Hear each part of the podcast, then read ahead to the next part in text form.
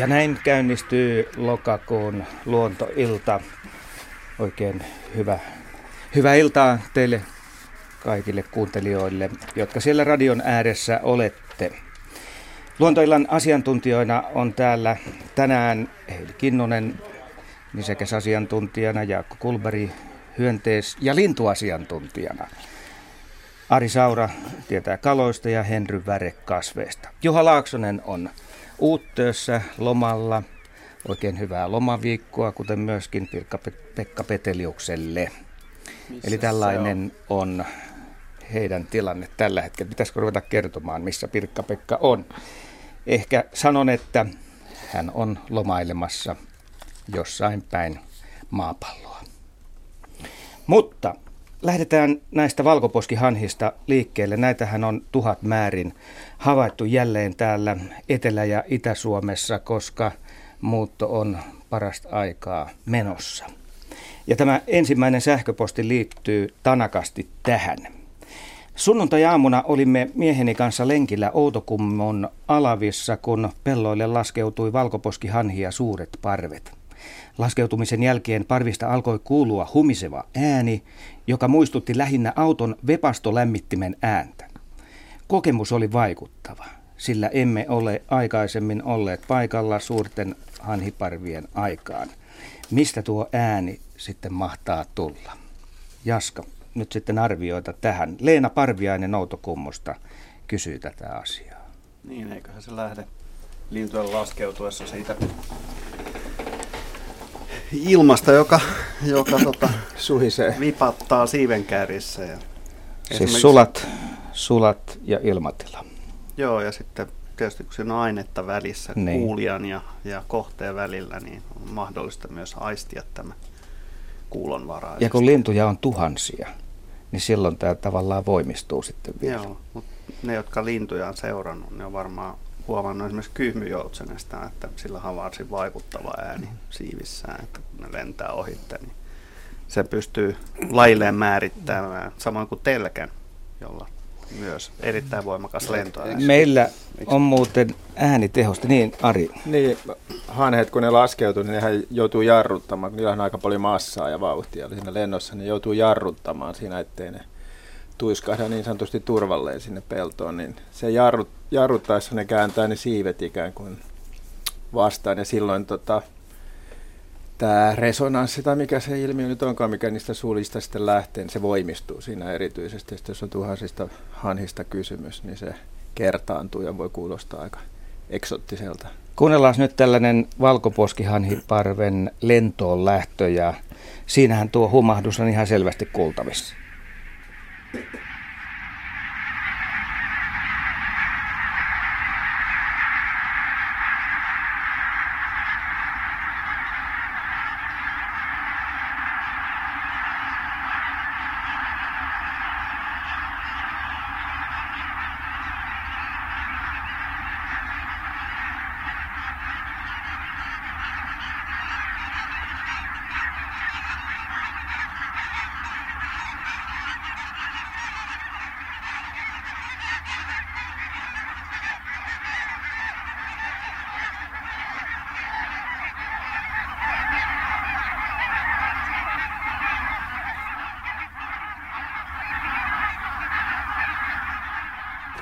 Eli tältä se kuulostaa.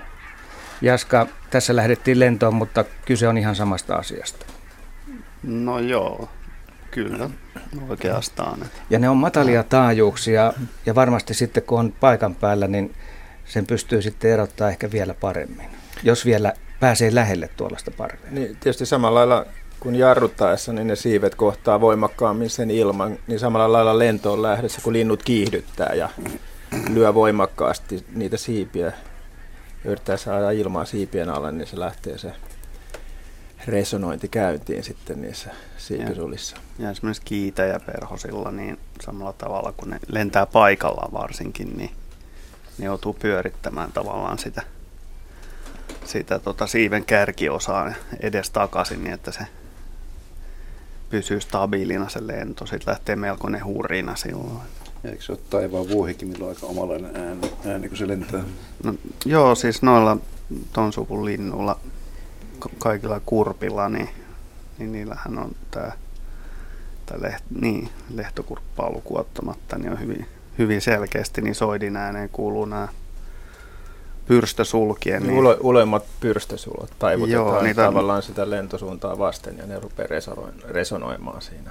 Ja Joo, sehän tämän- tapahtuu usein tämmöisessä syöksyssä, just esimerkiksi taivaan vuohella se äänen, äänen muodostus, Joo, kun se aika- vauhti kiihtyy siihen. Aika monet kurpat tekee sellaista ylös alas aaltoilevaa lentoa ja aina sen syöksyessä alaspäin, niin silloin nämä resonoi nämä siipisulat. Jotkut näistä Siperiassa esiintyvistä lajeista, niin niillä on kanssa aika vinkeitä ääniä, että kuulostaa sulle sieltä, kun joku suihkuhävittäjä tulee alas taivaalta. Et tietysti heikompi ääni, mutta kyllä tuossa valkoposkihanhessakin niin kuin semmoinen pieni, taustalla kuuluu semmoinen niin kuin pieni suihkumoottoriääni, mm. tavallaan niin kuin jyrisi siinä.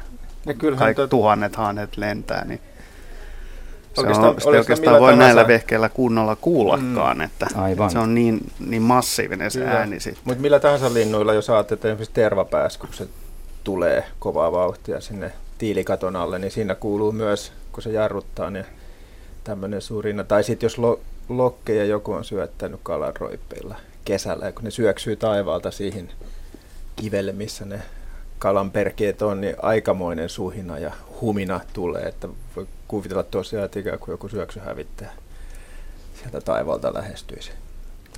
Hyvä. Tämä asia on selvitetty. Puhelinnumero luontoiltaan 0203 17600. Siis 0203 17600. Ja Suomen luonnonvaraisista eläimistä ja kasveista sitten otetaan kysymyksiä vastaan. Luontoillan sähköpostiosoite on luonto.ilta.yle.fi. Ja jos seuraavaan lähetykseen haluatte osallistua perinteisellä postilla, sekin onnistuu. Luonteil- Luontoilta PL 87 00024 Yle. Siis perinteinen postiosoite Luontoilta postilokero 87 00024 Yle. Ja Luontoillan sivut löytyy osoitteesta yle.fi kautta luontoilta ja sitten näitä kuvallisia kysymyksiä on myös siellä sitten. Ja niitä näkee myös Ra- Radio Suomen etusivulta. Ja Ari, kun olet ollut pari kertaa pois luontoillasta, niin kaikki kuvalliset kysymykset on tänään sinulle. No niin. Mitäs siitä tuumit? No, sopii mainiosti kyllä. Joo, otetaan heti tässä ensimmäinen kuva. Kerro hieman sitä kuvasta, mitä näet siinä. Älä paljasta lajia vielä. Tässä on tämmöinen noin seitsemän sentin mittainen pieni kala, se nyt sentään voi paljastaa ilmeisesti. Mm. Mm-hmm. Läpikuultava, tästä melkein voi niin kuin nähdä, nähdä sisäelimiä ja jopa ruotoja läpi tästä kalan kuultavasta ihosta. Melko tuommoinen suuri silmäinen pieni rasvaiva sillä näyttää olevan. Menisi tonne johonkin lohikalojen sukulaiseksi kyllä aika herkästi näillä perusteilla. Luetaan tämä teksti. Sain muikkuverkosta kuvassa olevan kalan. Mikä kala mahtanee olla kyseessä? Näitä kaloja olemme nyt saaneet parina syksynä. Kalan mätipussi särkyy hyvin helposti kalaa verkosta pois otettaessa. Kuvan kala on pisimmästä päästä aikaisemmin saaduista kaloista, mutta olen saanut tälle syksylle vain tämän ainoan. Kuva on otettu 31.8. tänä vuonna. Järvi sijaitsee Pohjois-Pohjanmaalla. Näin terveisin Timo Hiltunen. Ja nyt sitten paljasta, mikä tässä on kyseessä. Tässä on kyse kuoreesta. Ja tota tää, että, että elokuussa sillä kalalla on näinkin suuret nämä mätirauhaset. Nyt on vähän poikkeuksellista, koska tämähän on kevätkutuinen tämä kuore. Se pitäisi olla vasta keväällä näin turvannut tämä mätirauhanen, mutta tässä ainakin tällä kuvan kalalla on selvästikin jo, jonkin sortin tulehdus tuossa mätirauhasessa. Nämä näin isoja nämä ovaaliot, nämä mätimunan aiheet tässä. Oikeastaan ne tuohon aikaan vuodesta pitäisi olla noin isoja. Tässä on luultavasti kysymys siitä, että tämä yksilö ei ole jostain syystä kutenut keväällä, vaan se mäti on jäänyt sinne sisään, tai sitten sillä on joku muu tämmöinen tulehdus, joka aiheuttaa tämän mätirauhasen turpoamisen tähän aikaan vuodesta tällaiseksi. mutta tämä on aika yleinen järvikala. Usein niitä saadaan juuri muikkuverkoilla muikun pyynnin yhteydessä, mutta se on tässä ravintoketjussa yksi tärkeimpiä kaloja. Et esimerkiksi taimenet ja muut petokalat käyttää hyvin mielellään tätä kuoretta ravinnokseen. Se on aika suht hidas liikkeinen, mutta kuitenkin tämmöinen rasvainen ja hyvä ravintokohde monille petokaloille. Ja myöskin monet linnut käyttää sitä, kalaa syövät linnut, koskelot, kuikat, uikut. Onko kuore maailmalla suosittu ihmisten keskuudessa? No on todellakin, että esimerkiksi Venäjällä, niin se on, jos menee esimerkiksi Pietarin kalatorilla katsomaan kalojen hintoja, niin kuori on ehkä ylivoimaisesti arvokkain laji, arvostetuin laji siellä, että siellä jää lohet ja siijat toiseksi kilohinnassa, että se on erittäin, erittäin suosittu, maukas ja, ja arvokas laji. Meillä se ei niinkään ole arvostettu. Tosin joissain paikoin Järvi-Suomessa sitä lipotaan keväällä kutunousun aikaan aika runsainkin määrin ja myöskin kuoren nuottia on aikoinaan vedetty ja siitä on keitetty sitten rantakalaa ja myöskin kuivattu. Venäjällä se suurin osa kuoreista kuivataan, mutta että tuoreena keväällä kuore on myös siellä eri, erityisherkku. Selvä. Otetaan ensimmäinen soittaja luontoiltaan. Kalevi Korhonen, hyvää iltaa. Hyvää iltaa. Ja minkälaisella ja... kysymyksellä no, jatketaan? Olin tässä, olen tässä nyt just Helsinkiin ajelemassa ja olin iltapäivän tuolla Puusavotassa Porvoossa, Epoossa mökillä. Ja sitten siinä lämmittelin saunaa ja kantelin pinosta puita. Se on pressun alla ollut monta vuotta niitä ja, ja tuota, kuivat puut. Ja sitten mä huomasin, että siellä kun oli, oli se pino vajonnut, niin, tota, niin tuota, siinä oli joku mytty, joku eläin. Ja mä ensin katoin, että se voisi olla hiiri tai, tai päästäinen tai joku semmoinen kookas. Mutta sitten se levitti siipiään ja tuota, aukasi suuta ja se oli ihan niin kuin kohmeessa. Ja se oli lepakko. Niin tuota, enpä ole ennen ajatellut, että tuota, olisiko tämä nyt jo talvehtimassa ja talvehtiiko lepakko tällä tavalla niin kuin karhut kanssa, että vaipuu tuommoiseen johonkin paikkaan ja, ja se oli kyllä ihan, että se ei päässyt lentämään eikä mihinkään, mutta se ikään kuin olisi sähissyt tai jotakin, että ne hampaat näkyy siinä. Ja mä otin sitten kameralla kuvia ja kun mä katson sen läheltä suurennan, niin tuota, on, se, on se vähän julman näköinen otus noin suurennettuna. Niin, niin oliko se tosiaan jo talvehtimassa? Tämä on se kysymys. Että. Heidi. No kyllä mä veikkaan, että, että se on asettunut talvehtimaan. Toi ei varmaan ole ihan niin kuin optimaalinen paikka, mutta tota, meidän lajeista erityisesti pohjanlepakko on niin, niin kovapintainen tyyppi, että se kyllä saattaa talvehtia ihan tuommoisissa puupinoissakin. Oliko se jotenkin peitetty se puukasa? Joo, pressulla. Se on aina ollut peitetty maahan saakka, että sieltä se alta on päässyt sitten sinne. Joo, joo. Ja se oli niin kuin puussa kiinni, että mä sen vielä nostin sen puun kanssa siihen kaiteelle, että sain kuvia. Ja sitten tuota, mutta sitten mä laiton, mä ajattelin, että mä laitan sen takaisin sinne pinoon ja laiton vähän ristiin puita, niin se ikään kuin lähti sitten siitä ryömimään sinne toiseen rakooseen, että ilmeisesti etsi uutta paikkaa, mutta se, se oli siihen saakka siinä ehkä 15 minuuttia, mitä mä siinä kuvailin ja kattelin sitä, että tuota, niin ihan niin kuin kohmeissa. No, se ne, ei kyllä päässyt siivilleen. Tä, tämmöisillä päivillä ne on kohmeessa, eikä ne pääse siivilleen. Et lepakoillehan ei voi tehdä samalla tapaa kuin linnuille, että, että linnun voisi niin kuin maasta heittää lentoon. Et lepakko, lepakolle sitä temppua ei pidä tehdä, koska semmoinen kohmeinen lepakko ei lentoon pääse. Niin. Vaan sen pitää ensin kyllä tota, lentoon päästäkseen niin avata niitä siipiä ja väristellä ja saada niihin lämpöä. Mutta tuossa tapauksessa varmaan niin kuin ei, ei, ei ollut tarviskaan enää sitä lentoon lähettää, vaan kyllä se varmaan ihan itse osaa sieltä puiden välistä etsiä sellaisen paikan, mikä tota, Joo, sille oli sopivin. Näytti. Kun mä laitoin sen takaisin sinne pinoon ja pressua vedin, niin se lähti siitä jotenkin ihan niin kuin sitten, että, että niin, ei, se, ei se kuollutkaan ollut kyllä, että se alkoi suutaa. Että kyllä se oli niin kuin silleen, että e, jotenkin, jotenkin se tuota, yritti puolustautua, kun No epäilemättä se, epäilemättä siitä, siitä se varmasti huolissaan oli ja, ja se toden totta sähisee vähän sillä ja ää, näyttää hampaita ja päästää suustaan niitä ääniä. Ää, kun valokuvasta, niin näittekö te sitä väriä?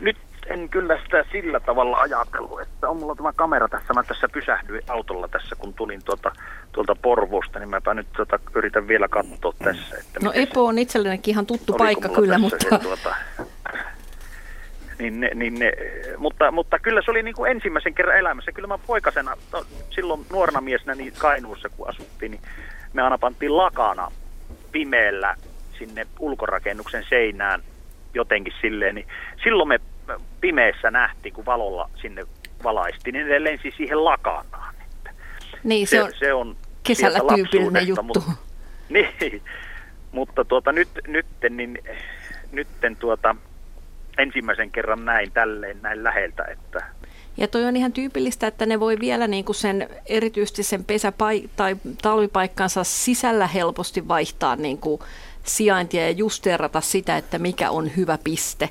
Että tuskin se on vielä asettunut niin stabiilisti, että se olisi siellä koko talven samoilla sijoilla, vaan päinvastoin just säiden mukaan voi hakea sitä paikkaa, ja, joka on kosteusoloiltaan ja sitten no lämpötilan vaihtelu tuskin suuria on siellä puupinon sisällä enää, niin, mutta erityisesti Joo. luolissa ne tekee sitä, että alku, alkutalvesta ne voi olla jossain luolan siinä sisäsuulla, ja kun sitten tota, pakkaset kiristyy, ne vähitellen siirtyy niin syvälle kuin mahdollista. Ja just Aivan. nämä pohjalepakot on niin kovapintaisia, että, että nepä ei, jos on joku luola tai onkalo, ne ei välttämättä siirry koko talvena sinne perälle, vaan ne, ne sinnitteleekin luolalla. Joo. No nyt nämä siivet on niin kuin mustat, ja sitten kasvot ja isot korvat, mutta sitten se itse ki- vartalo on niin ikään kuin hiiri tai rotta, semmoinen harmahtava, tai miten mä voisin sanoa sitä, rusehtava. Mutta siellä selässä ei näy semmoista kullanväritystä karvaa. Joo, nyt mä en kyllä ajatellut, en ottanut kuvaa. Ei siinä ole. Kyllä se vaalealta tässä ku- kuvassa näyttää se selkä, mutta kun mä otin edestäpäin, halusin kuvata ne kasvot, koska tuota, koska se oli vähän Joo. erikoinen kyllä. Se että on tuota, erikoinen.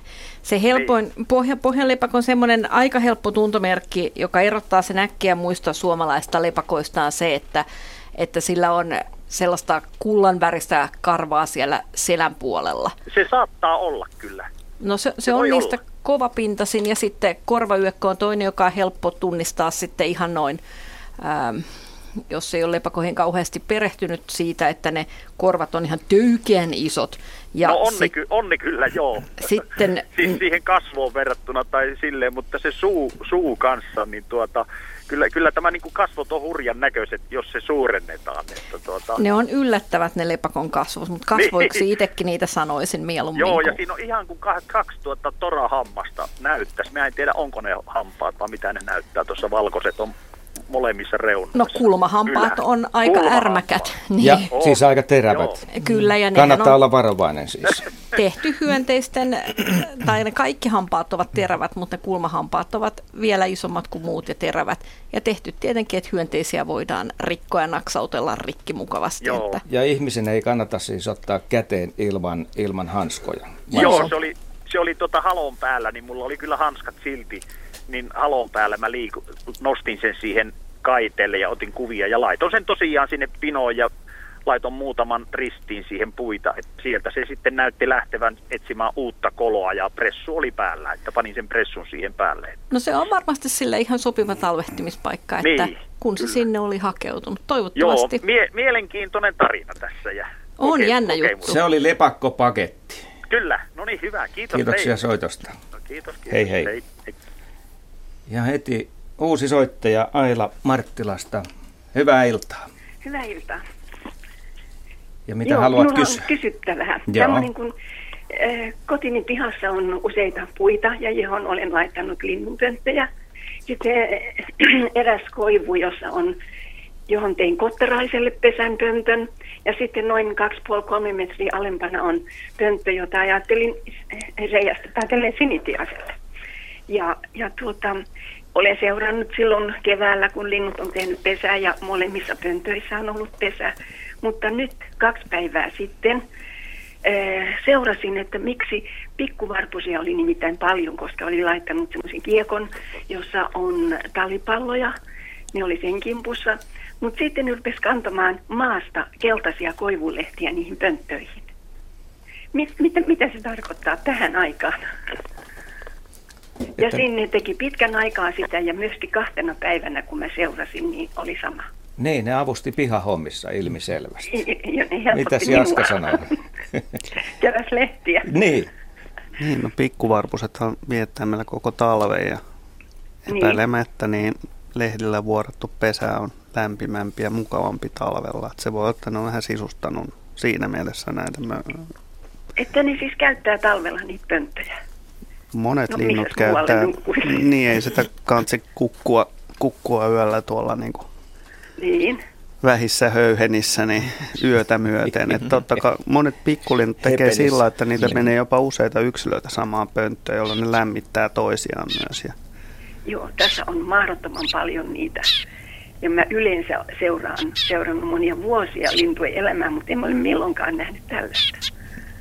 Se no, koivulehtiä kantaa sinne pesään. pikku, pikkuvarpunen on aika niin kuin yleinen, yleiseksi ilmiöksi tullut oikeastaan tässä viimeisen 20 vuoden aikana Suomessa. Et se on yksi nopeimmin levittäytyviä lintulajia meillä ollut Suomessa. Mä muistan, Niin. kun mä pienenä luonnon harrastajan taimena Pikku, katselin, pikku katselin tuota mystistä pikkuvarpusta, jota mä en ollut koskaan elässäni nähnyt, niin Vaasassa lintuharrastusta ja, äh, aloitellessa. Ja, ja se oli vielä 90-luvun alussakin, niin se oli harvinainen näky kyllä täällä Kyllä. Niin kuin läntisessä Etelä-Suomessa. Et se oli laji, jota oli poikkeuksellisesti kahdessa, kahdella alueella Suomessa, Kaakkois-Suomessa, itärajalla ja ja tota, sitten Ahvenanmaalla, jos jo useimmat ihmiset sen sitten tunsi, mutta nythän tilanne on täysin muuttunut viimeisen 10-15 vuoden aikana, että, että tämä lajihan on laajalti Etelä-Suomessa yleinen ja paikoin varpusta paljon runsaampi laji. Että.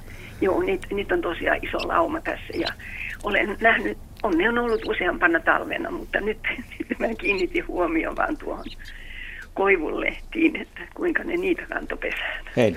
Eikä se nyt yhtään niin kuin, pihapiirissä, kun jos sattuu linnunpönttö olemaan, niin saattaa sinne talvella sitten metsähirki muuttaa. Että Niin, ei ole, että kyllä niille, miten sanoisin, Ja löytyy lopulta- käyttäjiä talvellakin. Joo, ja lopulta muuttaa sitten johonkin vähän pikkasen isompaan pönttöön sitten varpuspöllö, joka pakkaa sen täyteen metsähiiriä ja pikkuvarpusia. Niin, siinä Mutta oli ne niin sinnikkäitä nämä pikkuvarpuset, että keväällä kun Kottarainen haki pönttöön, yritti mennä tähän korkea, korkeammalla olevaan pönttöön, ja jos oli reikä semmoinen, että Kottarainen sopi. Nämä pikkuvarpuset ajo aina pois tämän Kottaraisen, kun se yritti mennä sinne. Joten Joo. se jäi pikkuvarpusille. No aika usein linnullakin on niin, että ensiksi tulleella on, on niin semmoinen kovempi asenne ja omistajan oikeus, mutta poikkeuksiakin toki löytyy. Että Niin. Käenpiika ja just, muut joo. vastaavat, jotka... Kirjo Sieppo. Niin, Niin ja ehkä tämä just kertoo siitä, että miten kolopuut on tiukassa, Mm. että koloista tulee tappelu helposti. Mm, mm. Nyt vaan lisää pönttöjä. No niin, kyllä niitä onkin. Sitten Tällä jos on tarpeeksi pönttöjä pihassa ja tällaista toimintaa on siellä, niin sehän tarkoittaa sitä, että kohta ei tarvi haravoida ollenkaan. Joo, se on oikein hyvä. No pöntöt on täynnä. lehtiä. Kyllä. Kiitoksia vastauksesta. No niin, Ari vielä jotain. Tästä tuli vielä mieleen, että pönttöjä on aika ajoin niin syytä tyhjentää, kun ne täyttyy lintujen. Kaikki linnuthan ei puhdista niitä itse, vaan, vaan ne vaan rakentaa aina uutta vanhan päälle. Niin tosiaan kannattaa tehdä se pönttöjen tyhjennys keväällä ennen pesimäaikaa, koska jos ne syksyllä tyhjentää, niin linnut talven aikana esimerkiksi tiaiset, ne kerää sammalta ja muuta sinne, että saattaa olla taas keväällä täynnä. Muistaakseni hei Urpo Koponen sanoi sillä tavalla, että pikkuvarpunen on äärimmäisen tarkka siitä, että sen pönttöjä ei saa putsata. Ahaa, joo, no että jos on, sen pöntöt niin. putsaa, niin sitten Se loukkaantuu se nöksii pitkän aikaa, monta Joo. vuotta menee ennen kuin Joo. tulee takaisin siihen. Joo, no muuten, muuten niin lopputalvi on ehkä se paras pönttöjen puhdistus. Niin, jos haluaa vielä tuota, välttyä lintukirpuilta, niin pakkasaika on Joo, tämä on nimenomaan se, että, että kodin pikku vieras kantaa ei räjähdysmäisesti lisäänny. Selvä. Uusi soittaja Olli Jaakkola Oulusta. Tervehdys. No iltaa, iltaa. Ja mitä haluat kysyä? Semmoinen kysymys, kun tuota, sain tuossa 95 metsähallituksen avointaujen päiviltä niin kaksivuotisia kuusentaimia, jotka pantiin pihalle kasvamaan. Nyt on komeita kotikuusia, mutta kun ei tule käpyjä. Minkä ikäisenä niihin tulee käpyjä vai tuleeko ollenkaan tämmöisiin? Tämä on normaali, normaali tuota, sanotaan kotitalouskuusi. Henry. Jos mä oikein kuulin, niin 95. Joo. 95 on pantu maa, maahan, joo. joo. Ei, ei välttämättä vielä tarvitse tehdä käpyjä 20-vuotiaana. Eli, eli voi tehdä kuitenkin, että kyllä nuoretkin kuuset tekee harvoin käpyä, mutta kyllä se yleisempää on, että puu on varmaan 340 iässä. Mistä se johtuu, että se vaihtelee? Onko se kasvupaikasta kiinni? Osittain kasvupaikasta, osittain kasvista itsestään tai puusta itsestään, että semmoinen geneettistä muotoilua on nämä, on kyllä kauni, kauniita, kauniita ja sillä tavalla, että niillä on tuota hyvää hyvä maa ollut ja tuota, oksat on kauniita ja, Tä, ja komeita runkoja. Joo, tässä, tässä voi olla jopa ongelmana se, että siinä on hyvä maa, kuusi, niin että panostaa vielä lisääntymiseen. Joo, no, tämä on siis normaali, sanotaan tämmöinen normaali, normaali ihan maa, mutta tuota, ei ole mitenkään jalostettu mutta, maata. Joo, ei, mutta kasvi, kasveilla usein se tapana, että jos olosuhteet on heikot, niin kasvi saattaakin panostaa lisääntymiseen nopeammin kuin, joo, joo. kuin hyvissä olosuhteissa siis kasvaessa. Tuolla ulkosaaristoissa kuusissahan näkee ihan selvästi, että mitä niin kuin hankalimmissa olosuhteissa ja kitukasvusempia niin kuuset on, niin sen enemmän niissä on Näin käpyjä. On, kyllä. Se on ihan selvästi Se on se niin sanottu viimeinen joutsen laulu, että parempi pukata siemenet maailmalle ennen kuin myöhäistä. Mutta, Joo, mutta 30 vuotta ei ole mikään ihme, vaikka menisi ilman käpyjä, että ei, ei mitään syytä huoleen. on tässä huoli, kun itse on 68, että tokko enää näkee. ai, ai. No kymmenen vuotta vielä tulee kevyesti ikää lisää. Joo, toivotaan näin. Jeps. Kiitoksia Kiitoksia soitosta. Joo, kiitos. Hei hei. hei. Kuusihan ei ole mikään kauhean pitkäikäinen sinänsä lajina, että, että toki voi elää 250-vuotiaaksi, mutta hyvin usein semmoinen 120-vuotias kuusi on jo ikäloppu. Niin. Luontoillan puhelinnumero 0203 17600, siis 0203 17600. Ja tuossa alussa lupasin, että Arille tulee tänään paljon kuvallisia kysymyksiä. Antaa Otetaanko seuraava? Vaan. Tämä on ihan selvästi medusan näköinen tämä kohde seuraavassa kuvassa. Härpäke. Niin. niin. Tämä on ilmeisesti kuitenkin... tekstiä tähän? Kyllä liittyy. Eli tällainen medusa löytyi Metsälammista Puumalasta syyskuun alussa. Mikä laji on kyseessä ja kuinka tavallista on, että medusan tapaa runsaslukuisena sisävesillä? Tämä on Juha Blumbergin ottama no, kuva. Juhalle täytyy sanoa, että missään tapauksessa mitään tavallista ole Suomessa. Muualla maailmassa kylläkin. Näitä on näitä makiavesimeduusoitakin kyllä varmaan kymmeniä, jollei satoja eri lajeja olemassa maailmalla, mutta Suomeen tämä kyseinen laji, tämä on siis lammikkomeduusa, rantautuu, jos niin voi sanoa. Niin Onko tämä tuotu tänne? Se on tuotu, se on, se on tämmöinen vieraslaji, joka kulkeutuu ihmisen kuljettelemiin vesien mukana. Saattaa siis tulla esimerkiksi laivojen vesilastien mukana tai mikä Miten tahansa. ne metsälampeen joutuu? No sano se. Kun ei siellä ole laivoja. Ja täällä nimenomaan tämä lammikkomedusa, sillä on on tyypillistä, että se hyvin usein esiintyy tämmöisissä keinotekoisissa altaissa, johon on vesi päästetty jostakin. Sitä on ihan tarkkaan edes kai selvitetty, että miten, miten se sitten loppujen lopuksi leviää. Vesilintu. Vesilintu voi olla yksi. Ekana mieleen. Niin. Sillähän on tota, näillä meduusoilla useimmilla on tämmöinen kaksivaiheinen elämänkierto, että niillä on tämä medusavaihe, jolloin ne siis tuottaa sukusoluja ja munia. Ja se on niiden niin sanottu suvullisen lisääntymisen vaihe, tämä medusa-vaihe. Ja siinä vaiheessa, kun medusa on muna, niin se on hyvin pieni ja kelluva ja her- herkästi liikkuva. Ja niistä munistakin kuoriutuu pieniä toukkia, jotka myös on hyvin hel- helposti veden mukana liikkuvia olioita, kunnes ne sitten nämä pienet toukat kiinnittyy jollekin kovalle alustalle ja muodostaa tämmöisen polyypin, eli tämmöisen paikallaan mm. olevan mm. yksilön, joka sitten edustaa tätä suvuttoman lisääntymisen vaihetta. Että tämmöisessä polyypistä opettaja. Tota, onko tämä yksi yhteentokuva? Ei, ei missään tapauksessa. Se on, siis, se on peukalon kynnen kokoinen mm. otus. Ja. Mutta olin Tämähän sitten- on melkein hevosenpään kokoinen tässä kuvassa. No niin, mutta siis tämä polyppivaihe on sellainen, sy- syytä tietää. polyppivaihe, joka on siis kiinnittynyt johonkin kovalle alustalle, niin se silmikoi tällä tavalla suvuttomasti pikkumeduusoja, jotka sitten kasvaa, joista kasvaa tämä, tämä suvullinen sukupolvi. Ja tota, jos nyt tätä, puhutaan vielä tästä lammikkomeduusasta, niin sehän on pohjois... Eikö tuolta, se on itse asiassa Itä-Aasiasta, muistaakseni jostain Kiinan alueelta pääosin kotoisin. Ja levittäytynyt pikkuhiljaa muualle maailmaan. Sitä on jo Pohjois-Amerikassa ja Euroopassa ja se kulkeutuu niin kuin hyvin, hyvin herkästi sitten. Jos näitä on hei paljon, niin pystyykö se aiheuttaa ongelmia Öö, vesistössä? Mitä Mm. sanoisit siitä?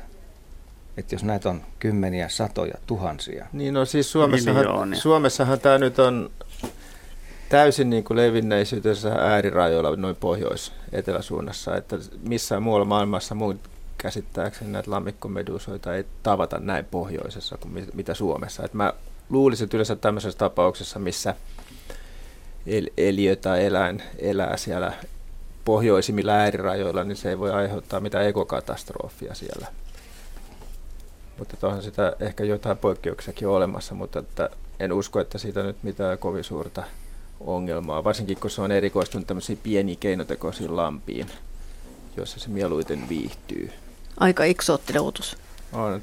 Tämä hyvä tun- tuntomerkki on nämä tämmöiset, tää, nämä ripsisäikeet, tämmöiset Niin, tuommoiset rihmat roikkuu niin, tuolta. Et me, meidän tutu, tutuimmalla medusalla, eli korvamedusalla, joka Itämeressäkin hyvin tyypillinen ja yleinen laji, niin sillä ei ole mitään tämmöisiä ripsiä tässä vaipan reunassa. Onko Se on meillä siitä muita helppo. sisävesimiduseja Suomessa? Ei, mun tietä, ei ole. Et ne kaikki muut on sitten Itämeressä. Joo. Mutta kyllä mustakin toi tuntuu uskottavimmalta, että joku lintu sen olisi sinne tuonut, että se toukkavaihe, kes- sen täytyy sitten kestää ehkä vähän kuivaa.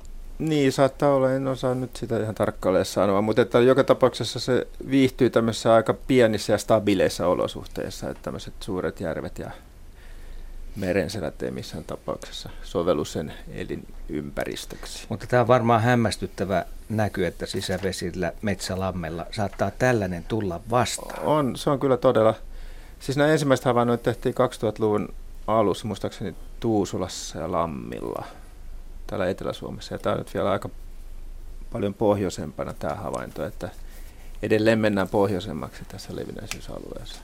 Mutta meillähän on hurjasti maapallolla tämmöisiä vieraslajeja, jotka kulkeutuu ihmisen mukana. Kuinka paljon meillä on meru, merialueella tota, niin, medusalajeja sitten? Tiedän, että vanhasta oli ainakin kaksi kappaletta, toinen aika satunnaisesti. Mutta.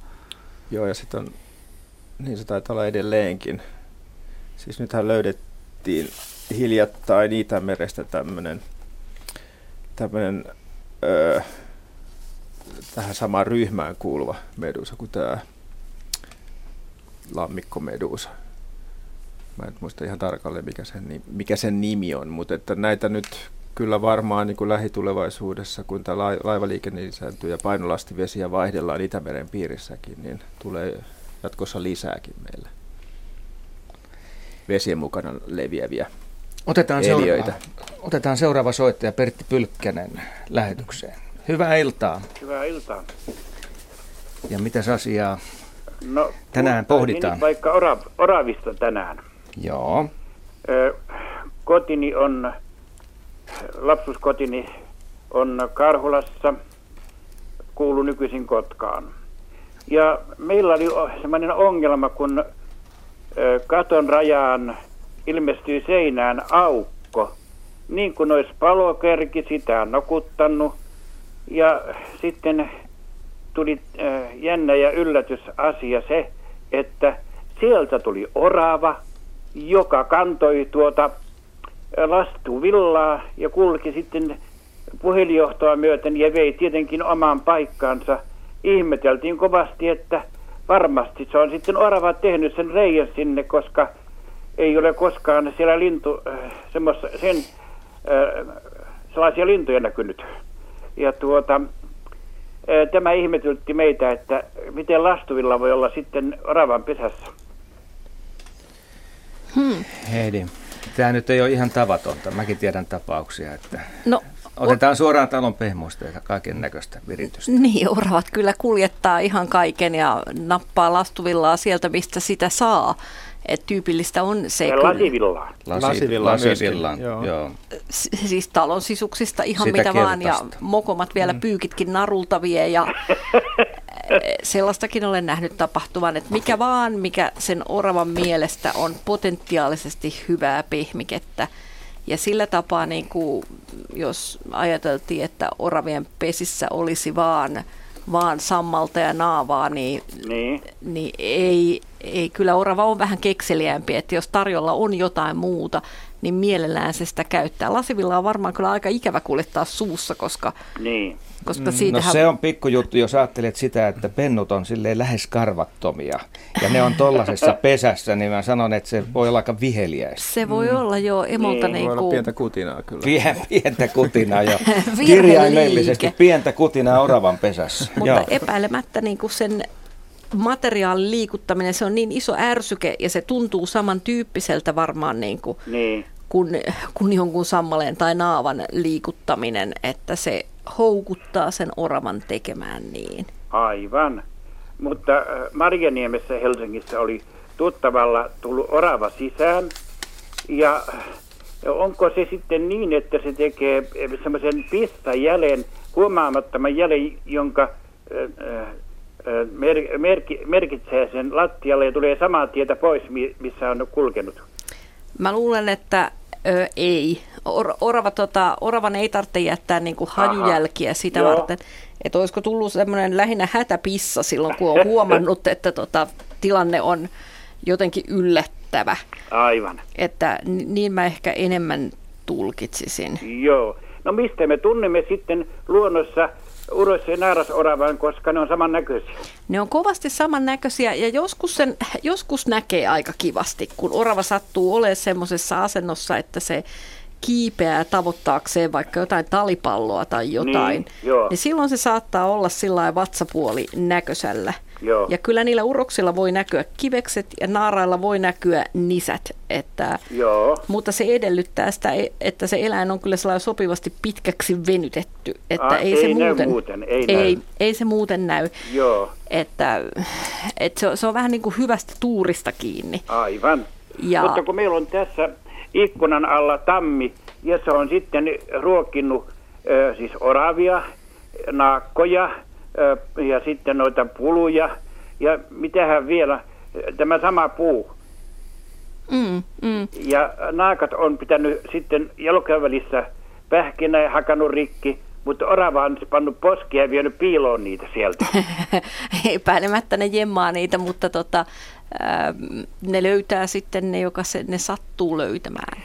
Niin. Et oravilla on ehkä mielenkiintoista myös se, että ne urokset on hieman naaraita suurempia. Ahaa. Ei, ei paljon, eikä välttämättä, etenkin jos niitä itse rupeaa ruokkimaan, niin sitten Niin. voi saada tietenkin ihan toisenlaisia painoeroja myös. Ja joskus ollaan Juhan kanssa mietittykin, että miten lihavaksi oravan voi kasvattaa.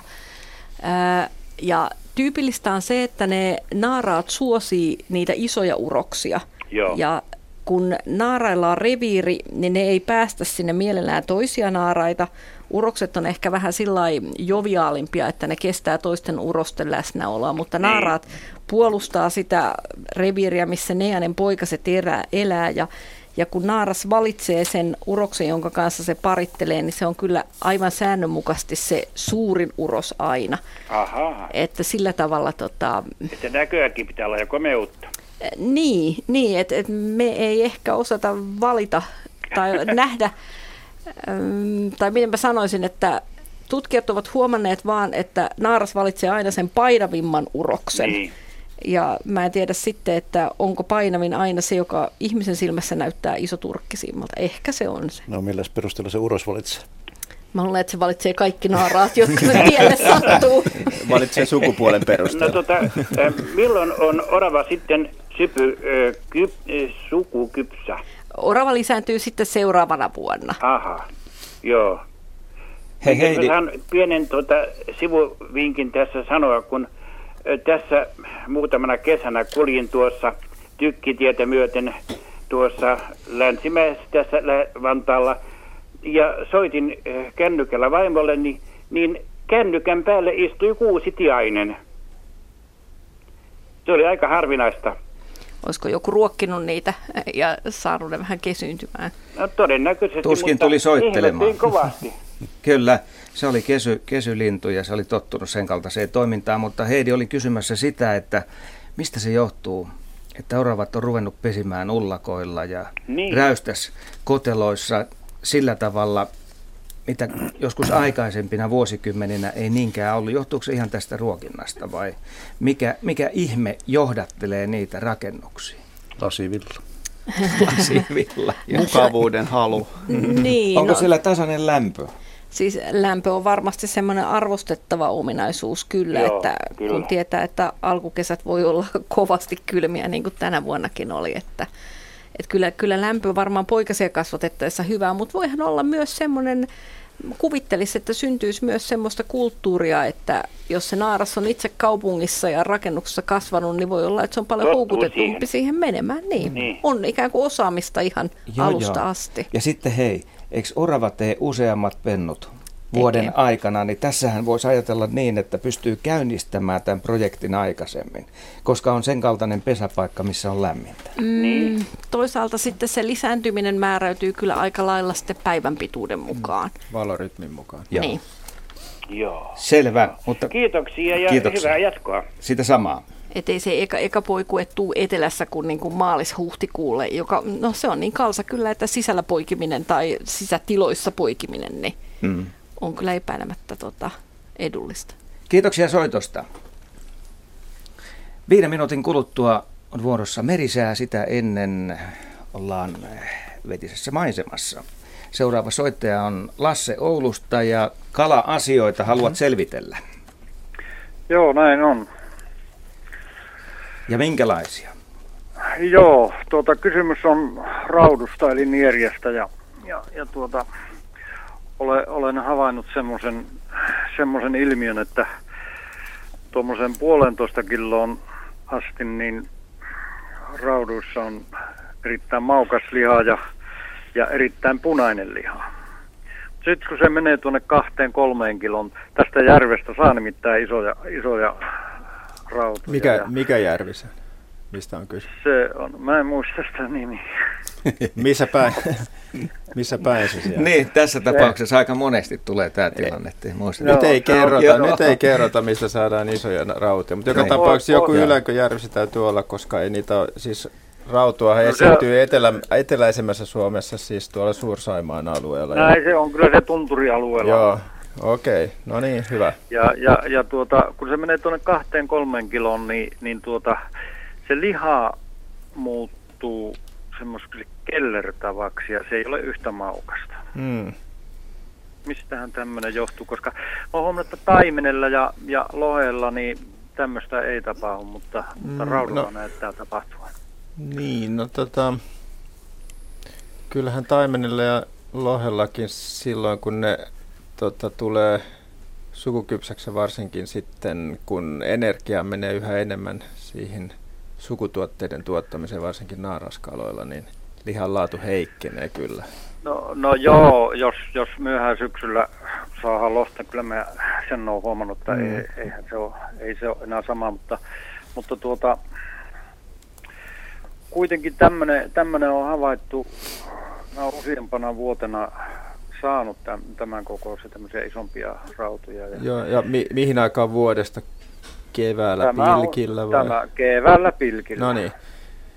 Mutta saattaa kuitenkin olla sitten, siinä saattaisi olla kuitenkin kysymys siitä, että tota, siinä kyseisessä järvessä niin se sukukypsyysikä on, menee siellä niinku, silloin kun ne alkaa tehokkaasti tuottaa mätiä, esimerkiksi naaraat, niin siinä puolentoista kilon kieppeillä. Usein raudut voi olla kyllä hyvinkin kääpiöityneitä nämä rautukannat ja ne hyvinkin pienenä jo lisääntyy. Mutta jos on hyvät olosuhteet, niin saattaa olla, että vasta tuossa iässä olisi siinä sukukypsyysiässä ja se kyllä heikentää sitten sitä lihanlaatua saattaa vaikuttaa vielä keväälläkin siihen lihanlaatuun se edellisen su- syksyn kutu. Että ne on tämmöisiä niin kutsuttuja talvikkoja, lohesta ja taimenesta puhutaan talvikkoja, niin, jotka Joo, kyllä, kyllä.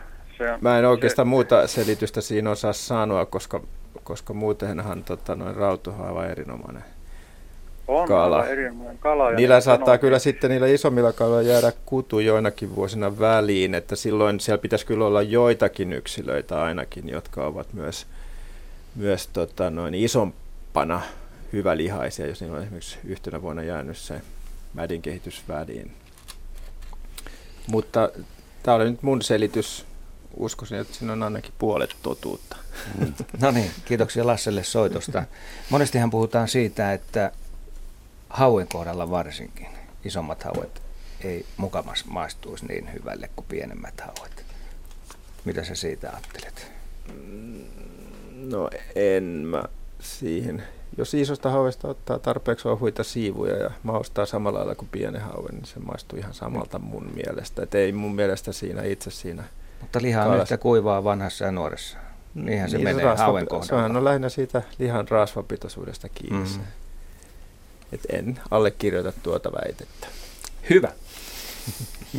Hetken kuluttua kello on 18.50 on merisään aika ja heti merisään jälkeen ennen uutisia jatketaan luontoiltaa.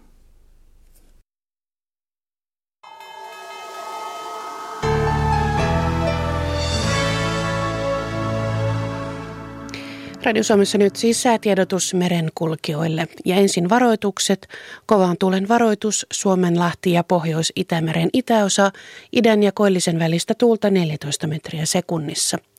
Huomautus veneilijöille Pohjois-Itämeren länsiosa, idän ja koillisen välistä tuulta 12 metriä sekunnissa. Fennoskandia kuuluu korkeapaineen alueeseen, jonka keskus on Lapissa. Baltian eteläpuolella oleva matalapaine liikkuu itään. Odotettavissa huomisiltaan asti. Suomenlahti, Pohjois-Itämeren itäosa, idän ja koillisen välistä tuulta 9-14 metriä sekunnissa, yöstä alkaen 7-12 metriä sekunnissa. Hyvä näkyvyys. Pohjois-Itämeren länsiosa, idän ja koillisen välistä tuulta 7-12 metriä sekunnissa. Hyvä näkyvyys. Ahvenanmeri, Selkämeri ja Merenkurkku, idän ja koillisen välistä tuulta 5-10 metriä sekunnissa. Aamusta alkaen heikkenevää idän ja kaakon välistä tuulta, päivällä 3-7 metriä sekunnissa. Hyvä näkyvyys. Saaristomeri koillistuulta 5-10 metriä sekunnissa, yöstä alkaen itätuulta hyvä näkyvyys. Perämeri itätuulta 4-8 metriä sekunnissa, huomenna etelän ja kaakon välistä tuulta hyvä näkyvyys. Saimaa koillistuulta 5-9 metriä sekunnissa, huomenna itätuulta enimmäkseen hyvä näkyvyys. Odotettavissa torstai-illasta perjantai-iltaan Suomenlahti, Pohjois-Itämeri ja Ahvenanmeri sekä Saaristomeri pohjoisen ja idän välistä tuulta alle 10 metriä sekunnissa. Selkämeri ja merenkurkku heikkoa tuulta. Perämeri yöllä heikkoa tuulta, päivällä lounaistuulta alle 10 metriä sekunnissa. Ja säärannikkoasemilla tänään kello 18.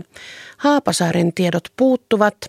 Kotkarankissa 5 astetta lämmintä, tuuli pohjoiskoillisesta 7 metriä sekunnissa. Orrengrund 5, koillinen 11, Emäsalo 2, pohjoiskoillinen 6. Kalbodagrund 5, koillinen 13, Estiluodon tuulitieto koillinen 6. Harmaja 5, koillinen 6, pilvistä, näkyvyys 35 kilometriä.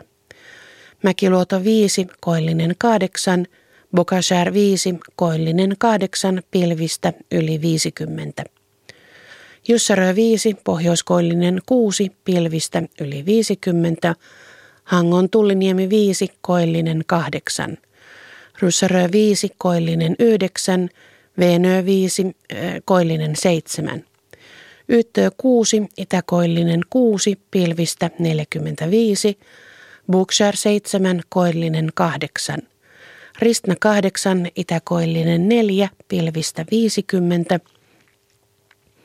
Gotska Sandön 10, itäkoillinen 8, 30. Rajakari 4, itäkoillinen 5. Fagerholm 5, koillinen 5. Kumlinge 4, Itäkoillinen 3, pilvistä yli 50, Nyham 6, Itäkoillinen 5, pilvistä 45. Märket 6, Koillinen 8, Isokari 3, Itä 6, pilvistä yli 50. Kylmäpihlaja 3, Itäkoillinen 8, yli 50. Tahkoluoto 2, Itäkoillinen 4, pilvistä yli 50. Selgrund 1, koillinen 5, pilvistä yli 50. Bredskäret 1, itäkoillinen 7, Strömingsbodan 2, itä 8. Valassaaret 3, itäkoillinen 7, Kallan 2, itäkoillinen 3. Tankkar 3, itäkoillinen 5, selkeää yli 50, Ulkokalla 3, itä 6, Nahkiainen 2, itäkoillinen 5. Raahe 1, itäkoillinen 4, yli 50, Oulun Vihreä saari 1, koillinen 2, 35. Marjaniemi 0, itä 3, selkeä 23, Kemi 1 3, itäkoillinen 2 ja ajoksen lämpötila 2 astetta, länsituulta 1 metri sekunnissa, selkeä näkyvyys yli 50 kilometriä. Meriveden korkeus on mitattu tänään kello 17. Kemi miinus 36 senttimetriä, Oulu miinus 38, Raahe miinus 36, Pietarsaari miinus 29, Vaasa miinus 27, Kaskinen ja Mäntuloto miinus 22, Rauma miinus 19, Turku miinus 21, Föglö miinus 17, Hanko miinus 20, Helsinki miinus 28 ja Hamina miinus 38 senttimetriä. Ja aallokon korkeus tänään kello 16, kello 16 Pohjois-Itämerellä oli 1,7 metriä. Ja tästä jatkuu luontoilta Vassu Kuu. Kiitoksia, kiitos. Maija Salminen luki siellä merisäätiedot. Luontoilta jatkuu neljä minuuttia, sitten uutiset ja urheilu ja sitten aina 20 asti luontoillan parissa. Sähköpostissa kysytään seuraavaa. Minua ihmetyttää aina ja ikuisesti seuraava asia. Asuntoni ulkopuolella on korkealla sähköjohtoja, joissa linnut usein viihtyvät. Ja se, mikä minua ihmetyttää, on se, miten ne pysyvät ja pystyvät olemaan siinä jopa tunti tolkulla, siis samat linnut. Siis onko linnulla hyvä tasapaino vai onko ja mihin tämä homma oikein perustuu? Annikki Kämäräinen Jyväskylästä esittää tällaisen visaisen kysymyksen. Luonto, Jaakko Gulberi. Luonto on ihmeellinen, julmaa tavalla makaaberi, mutta itse asiassa linnulla on, on tämmöinen, tai nehän siis seisoo langolla, jos tarkkoja ollaan. Kyllä. Että pyrstöhöyhenillä ei ole kauheasti tekemistä. Linnulla on hyvä tasa, tasapaino ja pyrstö on yksi osa sitä ja, ja tota niin, tämä linnun istuminen on tavallaan niin kuin automaattista, että kun sille tulee tuohon tohon niin kuin jalkojen pohjaan paino, niin, niin kuin itse asiassa Ari tuossa äsken sanoikin, että lintu on vasta kuollut, jos sen jalan pohjaan laittaa jonkun oksan, niin se automaattisesti lähtee sulkeutumaan, kun se on vielä kuolon kankea, niin, niin, tota, niin puristumaan, että se ei ole semmoinen niin aktiivinen tapahtuma, tapahtuma, kun ihmiset tietysti ajattelee, että jos mun pitäisi roikkua käsistäni tuolla useita tunteja, niin saattaisi käydä köpelösti ja tuntea sen hyvinkin epämiellyttävänä, mutta linnuillahan asia ei näin ole. Ja, ja Varsinkin se, jos sen tekisi varpailla. Joo. Ja, tai istuisi siellä ihan miten vaan. Siivillä se onkin vaikeampaa. Mutta tota niin, esimerkiksi niin hyvä, hyvä esimerkki on nämä suuret petolinnut, jotka niin kun, kun ne istuu langalle, niin seisoo, seisoo langalla. Niin, seisoo, seisoo langalla, niin se on hirveän helpon näköistä ja vastaavasti kun haukkametsästäjät esimerkiksi houkuttelee lintuunsa tota, niin käsivarrelle, niin jos ei sitä hanskaa siinä ole, niin jälki on aika karmasevaa, että siinä tulee niin kuin kuoliot paikka niin kuin pidemmän useiden tuntien istuttamisen jälkeen. Että se ote on niin voimakas, että vaikka ne ei aktiivisesti oikeastaan purista sitä. Eli selvä refleksi on kyseessä. No ehkä ei edes ei, refleksi, ei, vaan, ei vaan ihan, me, ihan mekaaninen mm-hmm. liike, että kun se linnun paino tulee siihen jalalle ja se jalan nivelet taipuu ja jänteet kiristyy, niin siinä ei tarvita edes refleksiä välttämättä, vaan Joo. se on jo tämmöinen mekaaninen. Refleksihan on semmoinen niin. niin sanotusti selkäyli heijaste. Kyllä, Joo. Ja se on ilmeisesti, tai siis varmasti on nyt semmoisesta ilmiöstä kysymys, että siinä ei väsy tämä jalka eikä sen lihakset, vaan se on hyvin rento puristusote, jos näin voi niin, sanoa. Niin kuvaavaa, no linnut voi nukkua sillä niin. tapaa. Eikä niiden... Seisoville. Niiden, niiden ei tarvitse sitä niin kuin lihasmuistia tai hermostoa rasittaa siinä langalla seisomisessa, vaan se on semmoinen automaatio, joka tapahtuu, tapahtuu siinä jalassa. Eli kun se paino, linnun paino tulee jalan päälle, niin kynnet puristuu yhteen. Ja mutta lyhyesti vielä ennen uutisia, niin voidaan todeta, että lintu pystyy siinä levähtämään. Se on niin rentoutuneessa tilassa siis seisoissaan langalla. Siis lintu voi seisten langalla nukkua ihan tyynesti. Vaikka tuuliskin. Hyvä. 15 sekunnin kuluttua kello on 19, on uutisten aika. Sitten urheilua. Sen jälkeen jatketaan luontoiltaan.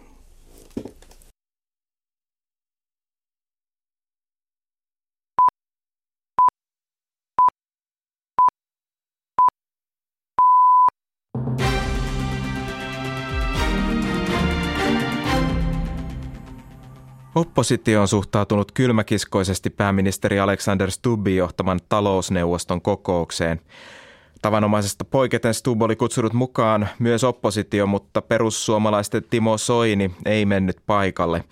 Keskustan puheenjohtaja Juha Sipilä osallistui kokoukseen, mutta arvosteli sen antia laihaksi. Soini perusteli poisjääntiään tulossa olevalla välikysymyksellä, joka pyrkii kaatamaan hallituksen. Meillä on tarkoitus tehdä hallituksen talouspolitiikasta välikysymys ja ryhmäkokouksessa käsitellään tätä asiaa, niin olisi se minusta ollut hieman erikoista, että olisin siellä tänään ollut taputtamassa kaikkien muiden mukana alustukselle ja sitten huomenna sanotte, että me haluamme kaataa tämä homma. Opposition käytöksessä näkyy se, että eduskuntavaalit lähestyvät, arvioi Ylen politiikan toimituksen esimies Pekka Ervasti. Eiköhän siihen ole vain yksi syy lähestyvät eduskuntavaalit. Niihin on puoli vuotta. Meistä se tuntuu pitkältä ajalta, mutta poliitikon ajanlaskussa se on vain silmänräpäys. Ja nyt pitää ajaa jo asemiin ja ei enää kavereerata hallituksen kanssa, jos minkään muunkaan poliittisen kilpailijan kanssa. Kyllä tässä taitaakin alkaa kaikkien sota kaikkia vastaan. Suomen kansantalouden tuotanto on jatkanut vähentymistään. Viimeiset, viimeisimmät suhdannekuvaajan luvut koskevat elokuuta. Elokuussa tuotanto pieneni, pieneni 0,6 prosenttia vuoden takaisesta. Eniten sitä painoivat teollisuuden ja rakentamisen hiipuminen. Muun muassa palvelut sen sijaan kasvoivat hiukan. Viimeksi kuluneen vuoden aikana useimmat kuukaudet ovat menneet tuotannon suhteen alamäkeä. Ulkomailta Britanniassa työttömyys on pudonnut alimmalle tasolle liki kuuteen vuoteen. Työttömyysprosentti on tasan kuusi. Työttömiä on nyt alle kaksi miljoonaa. Asiantuntijat kuitenkin arvelevat, että talouden vauhti on Britanniassa, kuten monessa muussa Euroopan maassa, hiipumassa. Kesäkuusta elokuuhun Britannian työllisyys koheni vähemmän kuin kertaakaan yli vuoteen, kertoo Britannian yleisradioyhtiö BBC. Vielä säätietoja. Maan etelä- ja keskiosassa pilvisyys on runsasta ja paikoin sataa vähän lunta tai tihkua. Yöllä pilvisyys vähenee. Maan etelä- ja keskiosassa Lapissa pilvisyys puolestaan lisääntyy ja Pohjois-Lapissa sataa paikoin vähän lunta. Huomenna suuressa osassa maata on poutaa ja osaksi selkeää. Lapissa pilvisyys on runsasta ja Pohjois-Lapissa voi sataa paikoin vähän lunta. Yön alilämpötila on etelässä nolla vaiheilla, maan keskiosassa nolla, nollan ja miinus viiden ja pohjoisessa miinus viiden ja miinus viidentoista asteen välillä. Päivälämpötila on huomenna nollan ja plus kuuden, Lapissa nollan ja miinus kolmen asteen välillä.